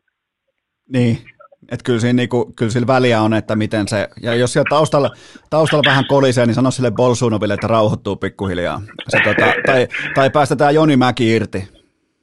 Joo, eikö mä vedin sen, tuota, sen Volkovin tuohon rautoihin ja häkkiin, ettei, ettei tuota, ala paketoimaan naamaa uudelleen, niin se on se vähän, vähän kolista. Okei, otetaan, otetaan ihan pikaisesti tällainen niin kuin viime kauden pikapaketointi, niin sä saat nyt kuule päättää, Iivo. Sä saat päättää, että niputetaanko ensin sun vai mun hiihtokausi? No en mä tiedä, en mä tiedä tuota, mä niin molemmista olen itse aika hyvin perillä, että, tiedän, tiedän, kyllä, että tuota, on seuran, seurannut sen harjoittelun ja yrittänyt ottaa vähän vaikutteita siitä, siitä että tuota, kyllä se niin kovaa menoa molemmissa päissä. No se on nimenomaan näin, että mulla oli 600 kilsaa pertsaa ja pisin reissu oli 30 kilsaa. Ja se mikä on muuten mielenkiintoista, niin, niin ostin kaikki mun hiihtovarusteet ihan puhtaasti sua kopioiden, eli on Fisherin sukset ja Swixin sauvat ja Blitzin lasit ja Haltin takit ja kaikki, joten, joten vaikka sä et välttämättä yritä olla somevaikuttaja tai tämmöinen äh, tota, niin vaikuttaja, vaan pikemminkin huippurheilija, niin tota, täytyy myöntää, että menin ihan selkäydin tasolla, menin, menin sen pohjalta, että mitä Iivolla on. Joo, joo, sä oot tähän nyt tietysti vielä maailmankapasuhiittoa, maajoukkopuut halti, mutta sitten jos oikein haluat niin hipistellä ja vetää viimeisen päälle, niin tuota, kotireeneissä sitten ja kotimaan puvuilla, mutta tuota, ei mitään, arvostan tätä, että tuota, lä- lähtenyt talkoisiin mukaan sinne, että kyllä tuota, urheiluvälinekauppiaita pitää, pitää pystyssä ja sanotaanko näin, että välineet on kehittynyt niin paljon, että en ymmärrä niitä, jotka hiihtää paljon ja haluaa satsata hiihtoa, mutta vetää sitten tuota 90-luvun välineillä, että tuota, kyllä ne on ihan eri pelejä nykyään, että keveitä ja vakaata ja tarjoaa vähän erilaisen hiihton nautintoa. Okei, siinä oli mun kausi, sitten sun kausi. Käydään ihan vaan pikaisesti läpi. Totta kai ihmisiä ainakin viime keväänä paljon puhutti se, että Iivo ilman mitalia MM-kisoista, niin tota, mikä on sun yhteenveto viime sesongista? Sanoit jo, että, että Ukko paskas kunnossa ei kulkenut ja sitten päämatkalla vielä äh, suksissa väärät, äh, väärät voiteet ja näin poispäin, niin tota, miten, miten niputat itse ton viime kauden? No joo, kyllä mä tietysti tähtäisin siihen vielä kympille ja MMissä, MMissä muutenkin, että olisi parhaassa tekijössä viesti onnistui vähän hyvin, että siinä vähän paremmalla suksella, mutta aika varma oli jo silloin, tai vähän, vähän niin kuin, hyvä luotto oli, kun lähdin siihen vielä kympille, että ei pitäisi erehtyä, erehtyä mitallista, mutta tuota, se meni nyt sille, ja se oli yhden kortin varassa, ja muut oli sitten vaan valmistautumista siihen, että, että se oli tuota, kovaa peliä, vähemmän, missä se onnistui. Ja, mutta tuota, koitetaan, että se onnistuisi sitten tuota, ensi talvena paremmin. Että to, nyt näyttää siltä, että pystyy taas kilpailemaan vähän enemmän muutenkin. Että tuolla kun vedät, vedät niin kuin yhtä, yhtä kisaa kohti laput silmille ja ei, niitä kisoja ei ole kovin paljon, niin sitten kun et onnistu siinä pää, pääsuorituksessa, niin ei sillä oikeastaan niin kuin ole itselle mitään merkitystä, että jos voittaa vaikka vielä minuutilla se SM-kullan keväällä, niin sitten taas kuitenkin, kun se päätavoite on mennyt pieleen, niin ei ne oikeastaan aina, aina lämmitä sellaiset onnistumiset kuitenkaan. Että, että tuota, tämähän on sillä lailla mennyt vähän turhan, turhan totiseksi, että tuota, ne on melkein arvoksissa mitalit, joita lasketaan sitten keväällä, että ei oikein mu- muuten niin kuin ole merkitystä. Miten, miten sä käsittelet tuommoisen pettymyksen? Onko se ensin kenties vaikka kiu, kiukkua, hetken raivoa, sen jälkeen motivaatiota vai miten sul menee, sä oot aika kokenut hiihtäjä jo, niin, niin miten sul menee toi prosessi? Ei, eihän siinä, kyllähän se on semmoinen jonkunlainen tyhjyys sinne heti kun se pääkisa on tuota, ohi, että sitten se tekeminen rentoutuu jonkun verran väistämättä, että, että tuota, miten sen sanoisi, kyllähän se on vähän semmoinen olo, kun ilmapallosta pikkasen vajuttaisi ilmaa ja jättäisi vähän sisään, niin se on siinä enää se sitten se vappupallona oleminen se loppukausi, mutta tuota, ei se, ei siinä niin kuin en mä mitään tuota, en, en, nyt käytiin tuossa, kun tuli vielä tietysti vähän al, tuota, adrenaliini on pinnassa, mutta aika ehkä 50 minuuttia, niin sen jälkeen se on se analysointimoodi päälle ja käydään läpi oltu tuota, miehen ja valmentajan kanssa sitten se tilanne ja sitten kun se on käyty siinä 10 minuuttia, 15 minuuttia, niin sitten pyrkii, että se on sillä selvä. Totta kai moni haluaa tulla aina jauha, jauhaa muuta ja tota, helppo sanoa vierestä tietää, miten olisi pitänyt tehdä tai mitä olisi tuota, jälkikäteen voinut tehdä toisin. Tai, tai tuota, moni, moni luulee tietävänsä asiat ja, ja tuota, aika harva henkilö lopulta sitten kuitenkin on siinä itse, ytimessä, kun puhutaan yksilöurheilulajista, niin tuota, ei siinä. Itse on se, semmoinen suhteellisen nopea käsittelijä, on se sitten voitto tai tappio, niin ei niitä tuota, mitalleita ole koskaan puhtimäkenen viikkoa juhlittu. Että tuota, yleensä se on aika nopeasti seuraava. Nyt oli, nyt oli tolleen niin kuin vakavan puheenvuoron perään sellainen asia, niin kuin asianmukainen pikku ravipuukko kätkettynä. Tuosta mä arvostan, koska eihän Puhtimäki, se ei, se ei ole lopettanut, siis se ei ole lopettanut vieläkään sen mestaruusjuhlia. Ei varmasti. Kyllä ne on, ne on kovia. Mä se... kato, sen takia mä aina heitän sitä huulta, kun tuota, muistaa lukioaikana joku jymy oli kova, kova Sotkamo urheilulukiossa. Kyllä oli. Ikä, ikäluokan miehiä tuli sitten tuota mitalit kaulassa kouluun, niin että ei helvetti. Ei si- tällä, tällä lailla, mutta tuota, Siis tuliko, se. Siis, nyt, tarvitaan, nyt tarvitaan nimiä. Ketkä tuli mitalit kaulassa kouluun, koska toi on aika niin kuin alfa-toimintaa, että tullaan pesäpallon mitalit. Niin an, anna mulle nimiä, niin mä voin hoitaa, niin kuin, mä voin hoitaa niin kuin kinkun suolaamisen. Anna mulle se kinkku, niin mä hoidan loput. Ei päästä, ei päästä. Tiedä, tiedä vaikka kohta katsottu, että kaikki tuolla baseballia pelaamassa, niin sitten pitää olla hyviä kavereita sen jälkeen. Että muistatko, kun oltiin samassa koulussa?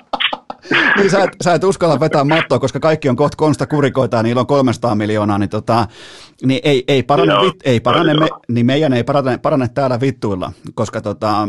Ei me... parane, ei parane, ja tuota, en ollut ikinä vieremään en ollut ikinä, rehellisesti sanottuna, en ikinä pesäpallomiehen. Korpi Roope näin salilla silloin viime talvena, niin sehän ihan tuota, näytti, näytti urheilulta vierestä, vierestä katsottuna. Ja tuota, nyt tuossa Puhtimäki piti niitä Instagram-livejä, niin silloin tällöin aina jäin, jäin tuota iltasatua kuuntelemaan, että saa hyvin unen, mutta tuota, vähän alkoi jopa niin kuin kiinnostaakin, että tuota, joku, sen, joku sen finaalipelin katon, miten tuota, kerkesi sitten, niin oli ihan tuota, ei mitään.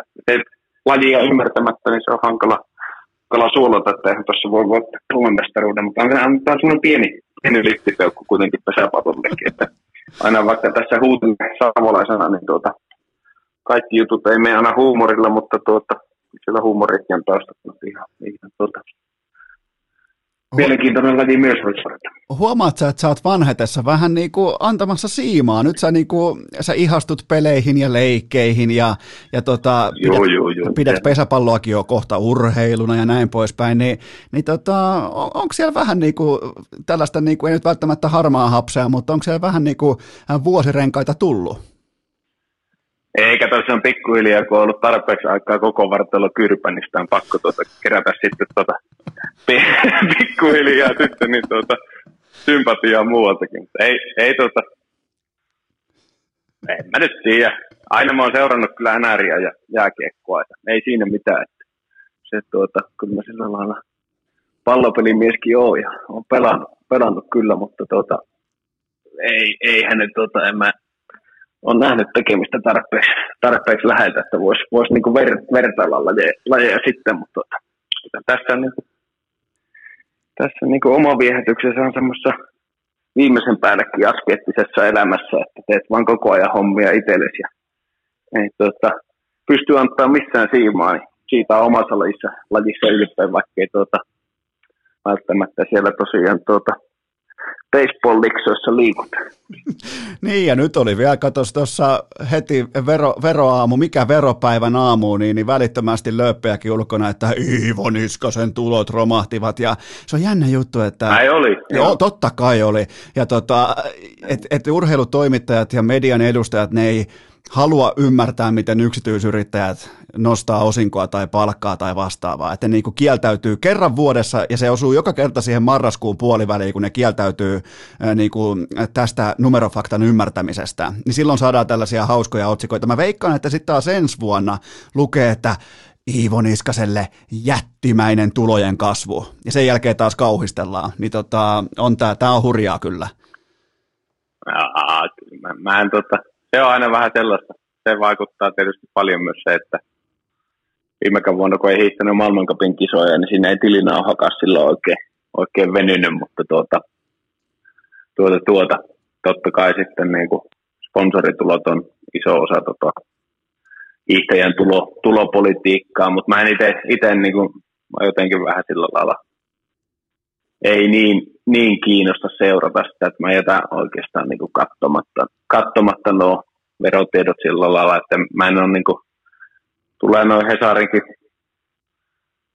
ilmo, ilmoitukset aina, aina tuota päiv, päivittäin tuohon tuota, nä, näytölle, että jotain kiinnostavia u, uutisia, niin tuota, tänään, tänäänkin kun se ensimmäisen kerran tuli siinä, tuota, että HS seuraa hetki hetkeltä, miten veropäivä etenee, niin kyllä siinä niin kuin vähän miettii, että on tässä tuota, aikamoista on tämä maailmanmeno, että se, se tietysti tuota, monelle, monelle se voi olla se vuoden mielenkiintoisin päivä, mutta ite, itselle se ei, niin kuin, ei sillä lailla kiinnosta kuitenkaan. Tehdään, tehdään sellainen linjanvetosopimus, että katsotaan niitä tietoja vasta sitten, kun kurikka on kärjessä.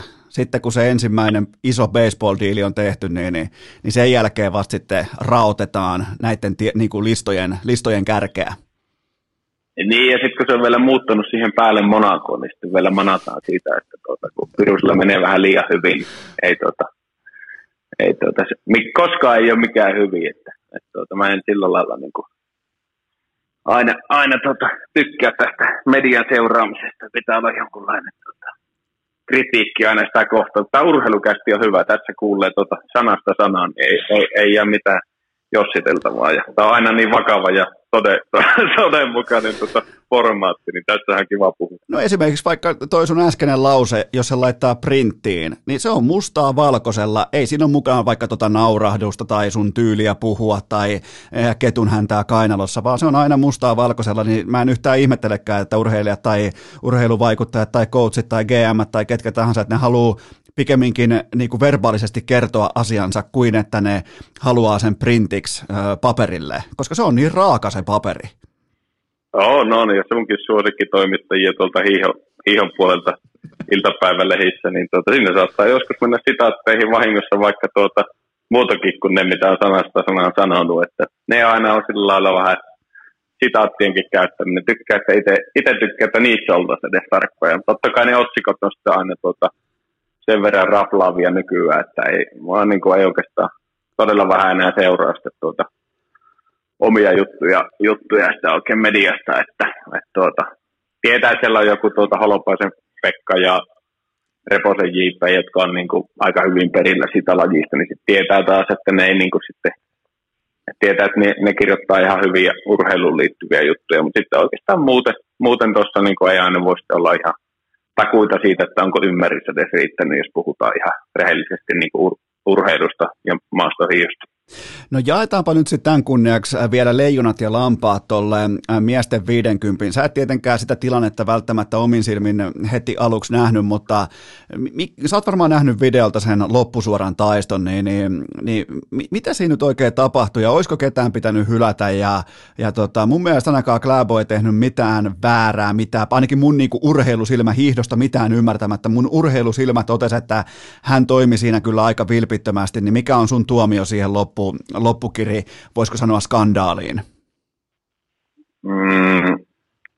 No joo, kyllähän se meni täysin periselle se tuomio siinä, että tuota, niin kuin urheilullisesti, että et, et, nythän ne PIS muutti vielä sääntöjä, mutta se muutti se säännön, säännön niin jotenkin tuota tulkinnanvaraiseksi, että nyt sinne ei jää niin kuin mitään tuota porkkana, että se on ihan, ihan tuota käytännössä, käytännössä TDn päätettävissä, että jos jotain hakkaa tulee, että miten se sitä sääntöä käyttää. Että ne on jo hankalia tilanteita. Mä luulen, että siinä ei olisi hylkäyksiä tullut, jos ei olisi tullut sitä tuota, Polsunovin taklausta ja, ja Joni, Jonin kanssa kahakkaa siellä lahessa, niin mä luulen, että mitalit olisi jaettu silloin toisinpäin, että, että tuota, varmaan niin kuin Venäjä odotti silloin lailla enempi, että tuossa rankastaa nyt norjalaisiakin eikä vaan aina heitä. Että, että tuota, sellaista politiikkaa sinne varmasti oli, mutta kyllähän se niin kuin, jos pronssi, pronssimies voittaa lopulta sen kullan ja sitten tuota, kerran kerrasta Kleipo olisi sen hoitanut sen loppukiritaistelu, olisi kiertänyt vaikka kahdeksikkoista tai valinnut minkä tahansa uran siitä loppusuorasta, niin tuota, kaveri hylätään. Että, että, tuota, mun mielestä siinä ei, niin urheilullisestihan siinä ei ollut mitään järkeä, että, että tuota, ei siinä varmasti loppupeleissä kellään sitten ollut hyvä mieli. Voihan se olla, että Iverseni osaa jo nauttia maailmanmestaruudesta, mutta jotenkin jos itse saisi sen tolleen niin kuin, äh, tollasella tarjottimella, niin kyllä se voi vähän, vähän jäyttää. Sitten kun historia havi, havinaa katellaan joskus tuolla, että missä on se arvokisa kulta tullut, niin ihan, että, että se tullut sekana maaliin. Kyllähän se tuota, vähän mielenkiintoiselta näyttää. On toi, ja se, se kyllä varmaan viikon kesti se niin kuin debatti siitä edestakaisin, että mitä tapahtuu, miksi tapahtuu ja näin poispäin, mutta toi on ihan kiva, äh, kiva kuulla tavallaan niin kuin itse suoraan hevosen suusta, joka on ollut noissa tilanteissa, että miten se pitäisi mennä, mutta toikin on mielenkiintoista, että nimenomaan Gooni, Joni Mäki oli kaiken katalysaattori. Se oli sellainen asia, taas niin kuin nähtiin, että mulle ei asiantuntemus riittänyt katsoa sinne niin kuin ihan sinne niin kuin tarinan taustoille saakka, mutta toihan on ihan itsestään selvää, että se on Goonin käsialaa toi koko homma. Kyllä, kyllä, se on pilannut kaiken. Joni Mäki, Joni, Joni Mäki on pilannut kaiken. Tuosta otetaan tähän kauteen pienmuotoinen tällainen niin kuin äh, huoneen taulu, mutta mennään, mennään tähän sesonkiin, tähän kauteen. Kohta tulee jopa vähän täällä etelässäkin toivottavasti lunta maahan ja näin poispäin, mutta rukalta alkaa siis ja Pekingin huipentuu. Onko, se, niin kuin, onko siinä vähän niin kuin aikajana oikein pohdittuna, että rukalta alkaa Pekingin huipentuu vai, vai miten sä itse lähestyt tätä niin kuin kokonaisuutta? No rumasti sanottuna se on näin. Tietysti siinä tuota Pekingin jälkeen vielä Lahden maailmankappi ja tuo Holmen Kollen. Ja on siinä, on siinä niitä useampi ma- maailmankap viikonloppu, mutta ehkä ne on yksittäistä kisosta sitten siihen, että mistä vielä pitää tuota ammentaa vähän motivaatiota nyt olympialaisten jälkeenkin, mutta tuota, kyllähän se niin kuin, niin kuin sanoin jo aiemmin, niin mä niin kuin vien, vien sitä arvokisan mitallista, että se ei oikeastaan olisihan se kiva nyt tuota, aloittaa hyvin jo rukalla ja, ja varmasti tuota, niin kuin kaikki tähtäimet on siihen, että en mä nyt, en mä nyt tuota, hevostermeen aloita mitään prepareita ajamaan, että, että tarkoitus olisi niin kuin pärjätä heti, heti sillä tuota, omalla bravurin matkalla tuolla rukalla, mutta tuota, niin kuin sanoin, niin arvokisamitallit ratkaisee. Ja silloin jo sanoin Sotsissa, kun hävisin 20 kaksivuotiaana, kun sitä oli jo silloin niissä ekoissa kisoissa, niin tuota, 0,2 sekkaa sen pronssimitalin ja silloin jo tiesi, että kahdeksan vuoden päästä on se sama matka seuraava kerran olympiaohjelmassa. Nyt se on tulevana talvena, niin kyllä mä vähän semmoista niin kuin latausta on ilman muuta ammentanut sinne. Ja varmaan ainakin kaikessa, keskimäärin kaikessa urheilussa, totta kai huippurheilijat hakee sellaista niin kuin lentävää starttia, heti niin kuin tietty sellainen fiilis, tietty, niin kyllähän se niin kuin sä sanoit, että ei, ei todellakaan lähdetä mitään lämmittelykierroksia ottamaan, niin kyllähän tuohon niin heti statementti, heti kärkeä luulot pois ja näin poispäin, niin varmaan sekin on joku sellainen, mistä voi hakea sitten taas lisäboostia siihen niin kuin, tohon itse talvikauteen.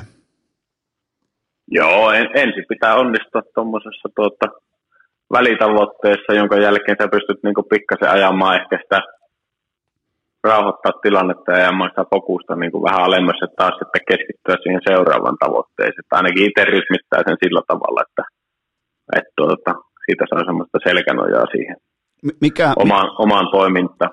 Mikä on ollut sellainen vaikka, nyt taas muista sitten, että voit puhua kuin lapselle, koska tämä kysymys on aivan niin kuin esitetty ilman mitään pohjaa, mutta tota, onko se joku sellainen osa-alue sun hiihtämisessä, minkä kanssa olet tehnyt erityisesti nyt sitten niin off-seasonilla töitä, että sä saat jonkun tietyn vaikka teknisen jutun rullaa paremmin tai vastaavaa. Muista, mä en tiedä näistä asioista mitään, mutta jos siellä on joku, niin kerro vaan. Joo, kyllä, kyllä mä niin kaksi-kolme vuotta tein systemaattisesti töitä pelkästään niin vapaa-hiihtoa silmällä pitää. Ja viime vuonna tein täysin erilaista harjoittelua kuin aiemmin ja, ja tota, satsasi siihen tosi paljon, mutta loppupeleissä kävi niin, että mikä ei oikein toiminut. Että, että nyt on palattu pikkasen takaisin vanhaan ja tänä vuonna mä oon keskittynyt enempi oikeastaan niin kuin kolmen vuoden tauon jälkeen perinteisen tuota, kisoihin ja, ja tuota, ää, kyllä mä uskon, että se näkyy myös vähän hiiossa. Ainahan se nyt on nämä meidänkin lajien huippuasiantuntijat tuolla mediassa, niin nehän pystyy näkemään silmällä, jos joku ei toimi ja joku nyanssitekniikassa, mutta todellisuudessa niin kyllähän se niin kuin suksivalinta ja suksetkin vaikuttaa ja se voitelu siihen todella paljon, millä perinteisen hiihtäminenkin näyttää, mutta mut voi olla semmoista pientä, pientä niin kuin tuota, jotain uutta, pientä nyanssia siihen omaankin tekemiseen ja uskon, että se niin kuin, pitäisi olla myös teknisesti nyt paremmalla tasolla, että kuitenkin perinteisellä on, kun se on fokus sinne, niin sitten on kuitenkin kolme eri tekniikkaa, tasatöntä, yksi potkune, vuorohiihto ja ihan normivuorohiihto, niin tuota, joku voi nimetä sen kleepojuoksun vielä neljänneksi, mutta mä lasken sen siihen vuorohiihtoon vielä mukaan. Tuota, tuota, tuota, kaikkia niitä Miten? toistoja sisään, toistoja sisään, kyllä sä tiedät. Kyllä mä, mä tiedän, mutta mi, mistä se muuten johtuu, että toi Kläbo on saanut ton juoksutittelin itselleen tai ton, sen tietyn nousutyylin, niin, niin mit, miten se on sen itselleen? Se on ihan täys junnu. Miten, miten kukaan häntä ennen ei ole varastanut sitä titteliä itselleen? Niin, se ehkä oli, on se ollut aiemmin siellä, että joku tota, Brude Estrikin on vetänyt silloin ihan näiden tota, karpaasien aikaa samalla tavalla, mutta se ei vaan ole tullut jostain syystä niin kuin jäädäksi, että, että tota, kyllä sinne sellainen pointti ehkä, ehkä siihen liittyi sellainen, että se oli nuori kaveri lähe M-kisossa, kun se eka kerran sitä näytti ja veti pari viestissä hyviä, hyviä osuuksia ja, ja tuota, sitten he ovat ehkä osannut niin oikein tollainen, vaikkei se nyt ollut mikään semmoinen räjähdysmäinen niin kuin menestyjä vielä, vielä sillä kaudella, mutta sitten seuraavana olympian vuonna oli jo, että, että, että tuota, se on ollut tarpeeksi kiinnostava persoona, että, että sitä on moni halunnut lähteä apinoimaan. Ja sitten siinä on sellainen pointti vielä, että, että tota, mitä, mitä hekin on sitten tuonut esille, esille mediassa, että pystyt hiihtämään pikkasen pienemmällä pitomäärällä, mahdollisesti lyhyemmällä voitelupesällä ja tota, sitä myötä niin sulla on liukkaampi suksi alamäessä ja tasatyönnössä, että, että tota, kun se potkun teho on riittävän, riittävän kova ja se tota, monesti saat ladun ulkopuolella paremman pidon kuin siinä ladulla, niin tuota, sä myös hyödyt siitä sitä kautta, vaikkei se olisi yhtään taloudellisempi kuin se originaali vuorohiihto, että, että tuota, energia säästävämpi voi olla monessakin maaston kohdassa se normaali vuorohiihto, mutta sitten taas tuota, se ratkaisee niin paljon sitten ne muut maaston kohdat, että se kokonaistulos muodostuu paremmaksi. Anna mulle joku, joku seikka. Mä tarvin yhden yksittäisen asian Kläposta, joka ei toimi tai joka niinku ei vaan ole kohillaan, koska mua alkanut vituttaa toi kaveri. Se on helvetin nopea, se on koko ajan huippukunnossa, se on hyvän näköinen, sillä on todella seksikäs nimi, sillä on komea letti, komea tukka, käyttää norjalaisneuleita ja näyttää saatanan hyvältä aina, niin, niin anna mulle joku sellainen asia, missä Kläbo ei ole hyvä, niin mä aion käyttää, mä aion niinku siitä ammentaa oman, oman energian tähän alkavaan kauteen. No ei, eihän se kestävää ole, ei se mikään 50 mies on, vaikka se meinas voittaa sen tuota, Operin, Operin kisaa. Että, tuota, en ainakaan usko siihen, että mä tuota, en itse pidä sitä kovimpana vastuksena sinne perinteisen 15 kilometrillä, kun hietään väliaika lähtee. Vaikka se on voittanut monta kertaa sen kisan, mutta tuota, silti, silti sen ainut heikkous on siellä, että absoluuttisesti paras hapenotto sillä ei ole ei niin kuin siellä päinkään, mutta sillä on kaikki muut ominaisuudet niin hyviä ja se on kiistatta niin kuin monella osa-alueella se maailman paras ja teknisesti taitavin, niin sen takia se on niin kova hiihtäjä, että, että tuota, kyllä se enempi on semmoinen, hän tekee niin kuin todella paljon sillä, sillä taidolla ja nopeudella niin tuota, sitä tulosta, että joku, joku Hollundi on taas sitten niin kapasiteetiltään varmasti, jos puhutaan semmoisia, mitä, mitä niin kuin mitataan ja mitä arvostetaan kestävyysurheilussa ja hiihossa, että hapeutallisesti pitää olla kovin, niin, niin tuota, sitten taas itse arvostaa tietysti, kun itse sen tyypin urheilija kanssa, niin arvostaa sitä ominaisuutta korkealle, niin toivottavasti vielä ratkaisee noissa väliaikalähtökisoissa ja kovissa maastoissa. No anna, anna mulle kol... tuota, niin, anna... Korkealla hietään Pekingissä tonnin seitsemässä saassa ja kovissa maastoissa, niin mä luulen, että, että tuota, sanotaan näin, että tässä vaiheessa arvioisi, että kannattaa sijoittaa muihin hevosiin silloin, mutta tuota, katsotaan sitten. Mä olin just sanomassa, että katon nyt niin kuin eturivin hiihto asiantuntijana tässä, että taitaa Kläbo olla sittenkin vaan tuolla niin kuin hellekeli, hellekelien hiihtäjä. Sitten kun mennään tuonne korkealle, joo, joo. korkealle vuoristoon ja siellä on pakkasta, niin, tota, niin, niin, niin se hyytyy siellä. Ja niin, kyllä se rinti ja nuo, nuo hiihtää hyvin, mutta tuota, se on se kunikuusmatka, kun hiihtää väliaika lähellä yksin, niin ei se silloin riitä, katsotaan. Sano mun sanoneen, niin tuota, katsotaan sitten. Anna mulle sun lisäksi vaikka kaksi sellaista hiihtäjää, kello on nimenomaan toi hapenottokyky. Kello on se, mä oon joskus kans lukenut jotain artikkeleita, missä käydään läpi sun niitä numeroita. Mä en nyt muista sitä numeroa, millä se pitäisi alkaa, että se on todella hyvä se hapenottokyky. Niin tota, ketkä kaksi vaikka nousis nimenomaan sen tiimoilta esiin tuolta ihan huipulta? Niin, kyllähän se oma vahvuus kieltämättä on kanssa, mutta mä en ole tietysti en ole, en ole vapaalla niin hyvä, että pystyisin hyödyntämään sitä ominaisuutta sitä niissä, missä kun liian pitkät jalat, niin jyrkissä noussa monesti ei pääse silti mäkeen hyvin, mutta tuota, tuota, tuota, ihan puhtaasti sitä hapeutta miettii, niin kyllä siellä norjalaiset on se Holund ja Kryger on, on kovia ja sitten jotakin tuota, sanotaan vaikka muista nimistä, niin tota, venäläinen Spitsov, Denis Spitsov, niin se on semmoinen aikalainen linnunluinen kaveri, että siellä on varmasti, varmasti hyvät mill, millit, mutta tuota, sitä puhutaan aika vähän ja mäkään ole ihan, näkee aina silloin tällöin, kun mehustellaan jollakin mietaan lukemilla, mutta tuota, mittaustavat, jolla ne on tehty, niin olen mäkin pystynyt jossakin, jossakin testeissä niin kuin ylittämään hänen jonkun poikkeuksellisen kovan litraa minuutissa tuloksen, mutta tuota, en mä, mä en niiden tuota, halua lähteä huutelemaan. Että se on oikeastaan semmoinen aika, öö, jollain, jollain tavalla siitä on tullut semmoinen mystinen ja, mystinen ja tuota, salassa pidettävä ominaisuus. Että se kertoo periaatteessa urheilijasta vähän liiankin hyvin, että, että tuota, mikä se sinun kapasiteetti on, niin mä luulen, että siinä sen takia sen asian ympärillä on semmoista mystisyyttä ja Okei. pelkoa puhua siitä. Okei, koska mun seuraava kysymys olisi ollut, että, että mikä se sun numero on, mutta mä en kysy sitä, koska mä arvostan. No, Kato, kato, mä, en, mä... no kyllä mä voisin sanoa, että se on niin kuin ysillä alkaa parhaissa testeissä, että aletaan jo puhua kovalle, kun se alkaa 80 millillä, että se on jo semmoinen ok, mutta tuota, tuota, tuota. Olen useamman kerran puhaltanut yli 90 milliä, että, että niitä, ei niitä, niin kuin, tiedän, ei niitä niin kuin joka päivä ole, tai joka vuosikaan välttämättä Suomessa tuu sellaisia hiihtiä, eikä ehkä kerran, ei välttämättä tuota, tuota, tuota.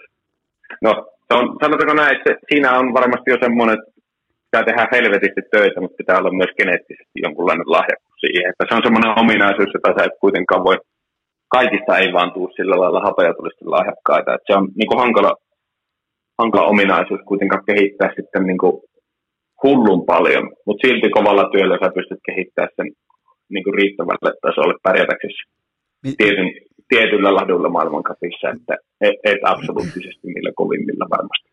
Mitä, mikä se on suurin piirtein äh, tavallisella kadun tallajalla se, se tota, lukema? Millä se, millä se suurin piirtein alkaa? No, vaikea sanoa. Tuota, sanotaanko näin, että jos se jollakin kuntoilijalla on 55-60kin, niin sekin on aika kova jo semmoinen aktiivikuntoilija, mutta vaan tallaaja, niin en mä usko, että se värähtelee siellä 40, että, että tuota, kyllä sinne jo löytyy, löytyy varmasti, ja sitten jos on vielä vähän painoa, kun sinne vaikuttaa painokin, painokin jonkun verran, niin tuota, eihän sinne hirveitä, hirveitä henkäsyjä silloin tule sinne putkeen, että tuota, kyllä se, kyllä se tuota, vaikea on sanoa, mutta niin kuin sanoin, niin niissä on jonkun verran semmoista, kun useammassa paikassa itsekin tehnyt testejä, niin siinä on semmoista varianssia aika paljon, että missä niitä testejä tehdään myös, että, että tuota, monet pitää niin kuin, niin kuin tuota, tiettyä paikkaa siinä uskottavimpana, mutta kyllähän niin kuin, jos ajatellaan jotain Suomessakin, niin vaikka Kihua ja Vuokatin, Vuokatin tuota, urheiluopistoon, niin siellä on monien niin kuin, vuosien tutkimusta taustalla ja niin kuin, suurin osa kestävyysurheilusta hiihtäjistä on tehnyt niin kuin ainakin niissä niitä testejä, niin tuota, silloin, silloin, silloin varmasti niin kuin vakioita, vakio-olosuhteet ja tuota, eniten kokemusta asiasta. Eli tota, mun, mun versio tästä testistä ei varmaan pidä kauheasti vettä. Mä ajattelin, että mä puhallan tuollaiseen tota, 10 litran niin kuin jätesäkki, mä puhallan siihen ja mä arvioin siitä, että kuinka monta litraa sinne meni sitä ilmaa. Ja mä teen siitä sulle sitten raportin, että mihin mulla pysähtyy. Niin sulla pitäisi tulla tekemään, kato vuokattiin semmoinen tuota, joku kerta, niin otetaan tuossa keväällä, niin tuut semmoisen tuota, laitetaan sulle napit ja ventiloit tähän vaan sen, tuota, ei sulla kauaa sinne testissä mene. Että mä oon siinä sen puoli tuntia, mutta kyllä mä luulen, että jos varsinkin ääniradan saatiin puhallettua kuulijoille, niin aletaan tuota, katsotaan samalla, että mitä ne millit näyttää. Että nyt kun hiihet hyvät pohjat talvella, niin tuota, sit voisi niinku miettiä, että kun sä joskus laitat viestin siitä nopeudesta tuota, että mitä se on se keskivauhti vaikka sillä 50, niin. että pääset alamäkeen, alamäkeen sitä vauhtia, mutta siinä näkee sitten taas semmoisen, mä tykkään itse niistä numeroista, kun tehdään ne noissa sisätiloissa ja mikään tuota, mitään muuta vaikuttavaa tekijää siihen ei ole, kun se on oma kapasiteetti. Ei, ei tarvitse moittia suksia eikä tuota, tarvitse moittia tuulta tai lämpötilaa. Että mä tykkään itse, kaikista parhaimmat kilpailut on ne testit. Okei.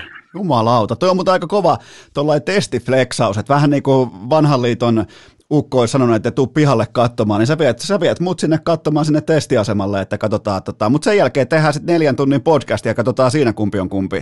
Niin, tota... Joo, joo. Mutta se, kato, se tuo semmoista motivaatiota siihen kuntoon, että tiedät, mitä sun pitää reenata ja millä, millä syketasoilla ja tuota, niin poispäin. Voi niitä testejä muuallakin tehdä ja, ja kyllä se kannattaa, että porukka on hurahtanut tuohon kestävyysurheiluun ja hiihtoon, niin kannattaa testata, jos sitten vielä haluat menestyä jossain tapahtumassa vähän paremmin. Kyllä mä uskon, että se, voihan niitä tehdä matollakin juosta vaikka ihan kevyt ilman mitään mittareita, että lisälle tietyllä juoksunopeudella vaikka sitä ylämäkikulmaa kolmen minuutin välein ja katsot kuinka kauan pysyt siinä, niin semmoinenkin testihän käy ihan hyvin sen oman kunnon tsekkaamiseen, että, että tuota, muuten on aika hankala saada semmoisia niin onnistumisen tunteita siitä, kunto, kuntohiihtämisestä mun, mun niin kuin, näkemyksen mukaan. O, olisi muuten todella hauska piilokamerajakso, että tota, mennään sinä ja minä sinne vuokattiin, ja, mutta sitten ei ole mitenkään laitettu vastuksia mulle siihen testiin, vaan mä, mulla alkaa kello olemaan 27 minuuttia, 29 minuuttia. Olisi kiva nähdä sun ilme, että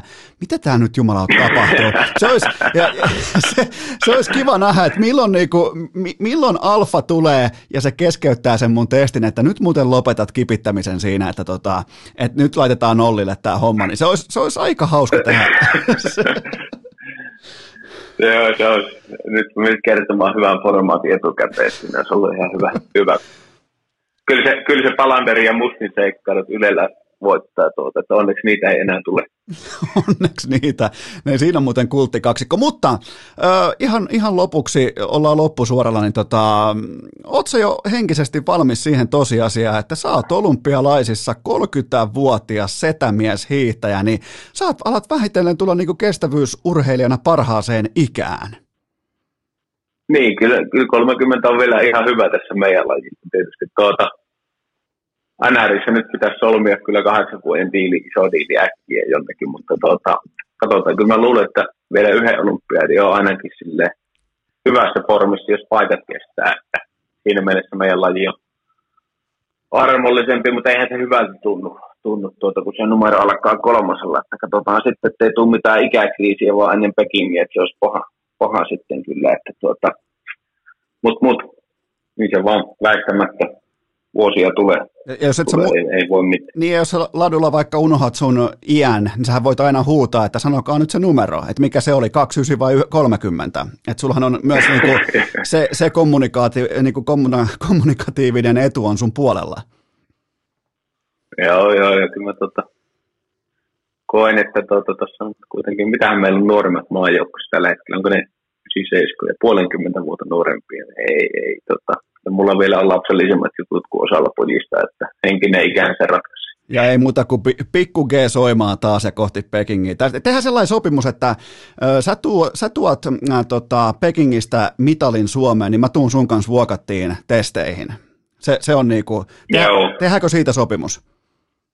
Tehdään sopimus, nähdään keväällä vuokatissa sitten, niin tuota, ei se ole, kun katsotaan päivä sulle kohille, niin otetaan se melkein kohta lyö lukkoon sen, niin tuota, ei tule sitten tuota, liian, liian tiukka valmistautuminen siinä helmikuun lopun, lopun jälkeen sulle. Juman kautta. Tämä on tällä sovittu, mutta hei jälleen kerran Iivo Niskanen, tämä alkaa olla vuosittainen traditio jo. Tämä on, niinku, tämä on urheilukästin hienointa aikaa, niin kiitoksia jälleen kerran tästä. Mä tiedän, että sulla on kiireistä meininkiä, kausi lähestyy ja näin poispäin, mutta sä otit jälleen kerran aikaa urheilukästille, niin, niin kuten sanottua, kiitokset tästä ja kaikkea hyvää sinne.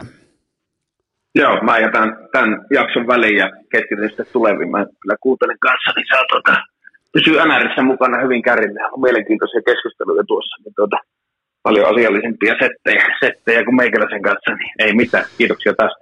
Ja, ka- ja kaikille kuuntelijoille sellainen loppukaneetti, että ihan normaalin tapaan keskiviikkona jatkuu. Hei Eki, vaihteeksi koko jakso Esko. Vieras seivas piasko. Nyt vaan se leukarintaa, tää taso ei tuu kantaa, voi siitä takut antaa. Vaihteeksi OK jakso Esko. Vieras seivas fiasko. Nyt vaan se leukarintaa, tää taso ei tuu kantaa, voi siitä takut antaa. Tästäkin huolimatta urheilukääst jatkuu aivan tuota pikaa. Seuraavassa jaksossa puhutaan melko varmasti padelista ja olkalaukkuvaelluksesta saisi olla jo levyraatikin vihdoin mukana. Mm, saatana levyraati. Ihan paska tuovan. Nolla kautta viisi. Hyi! Vaate komero tyhjenee. Onko äänitys päällä? Kuuleeko kukaan?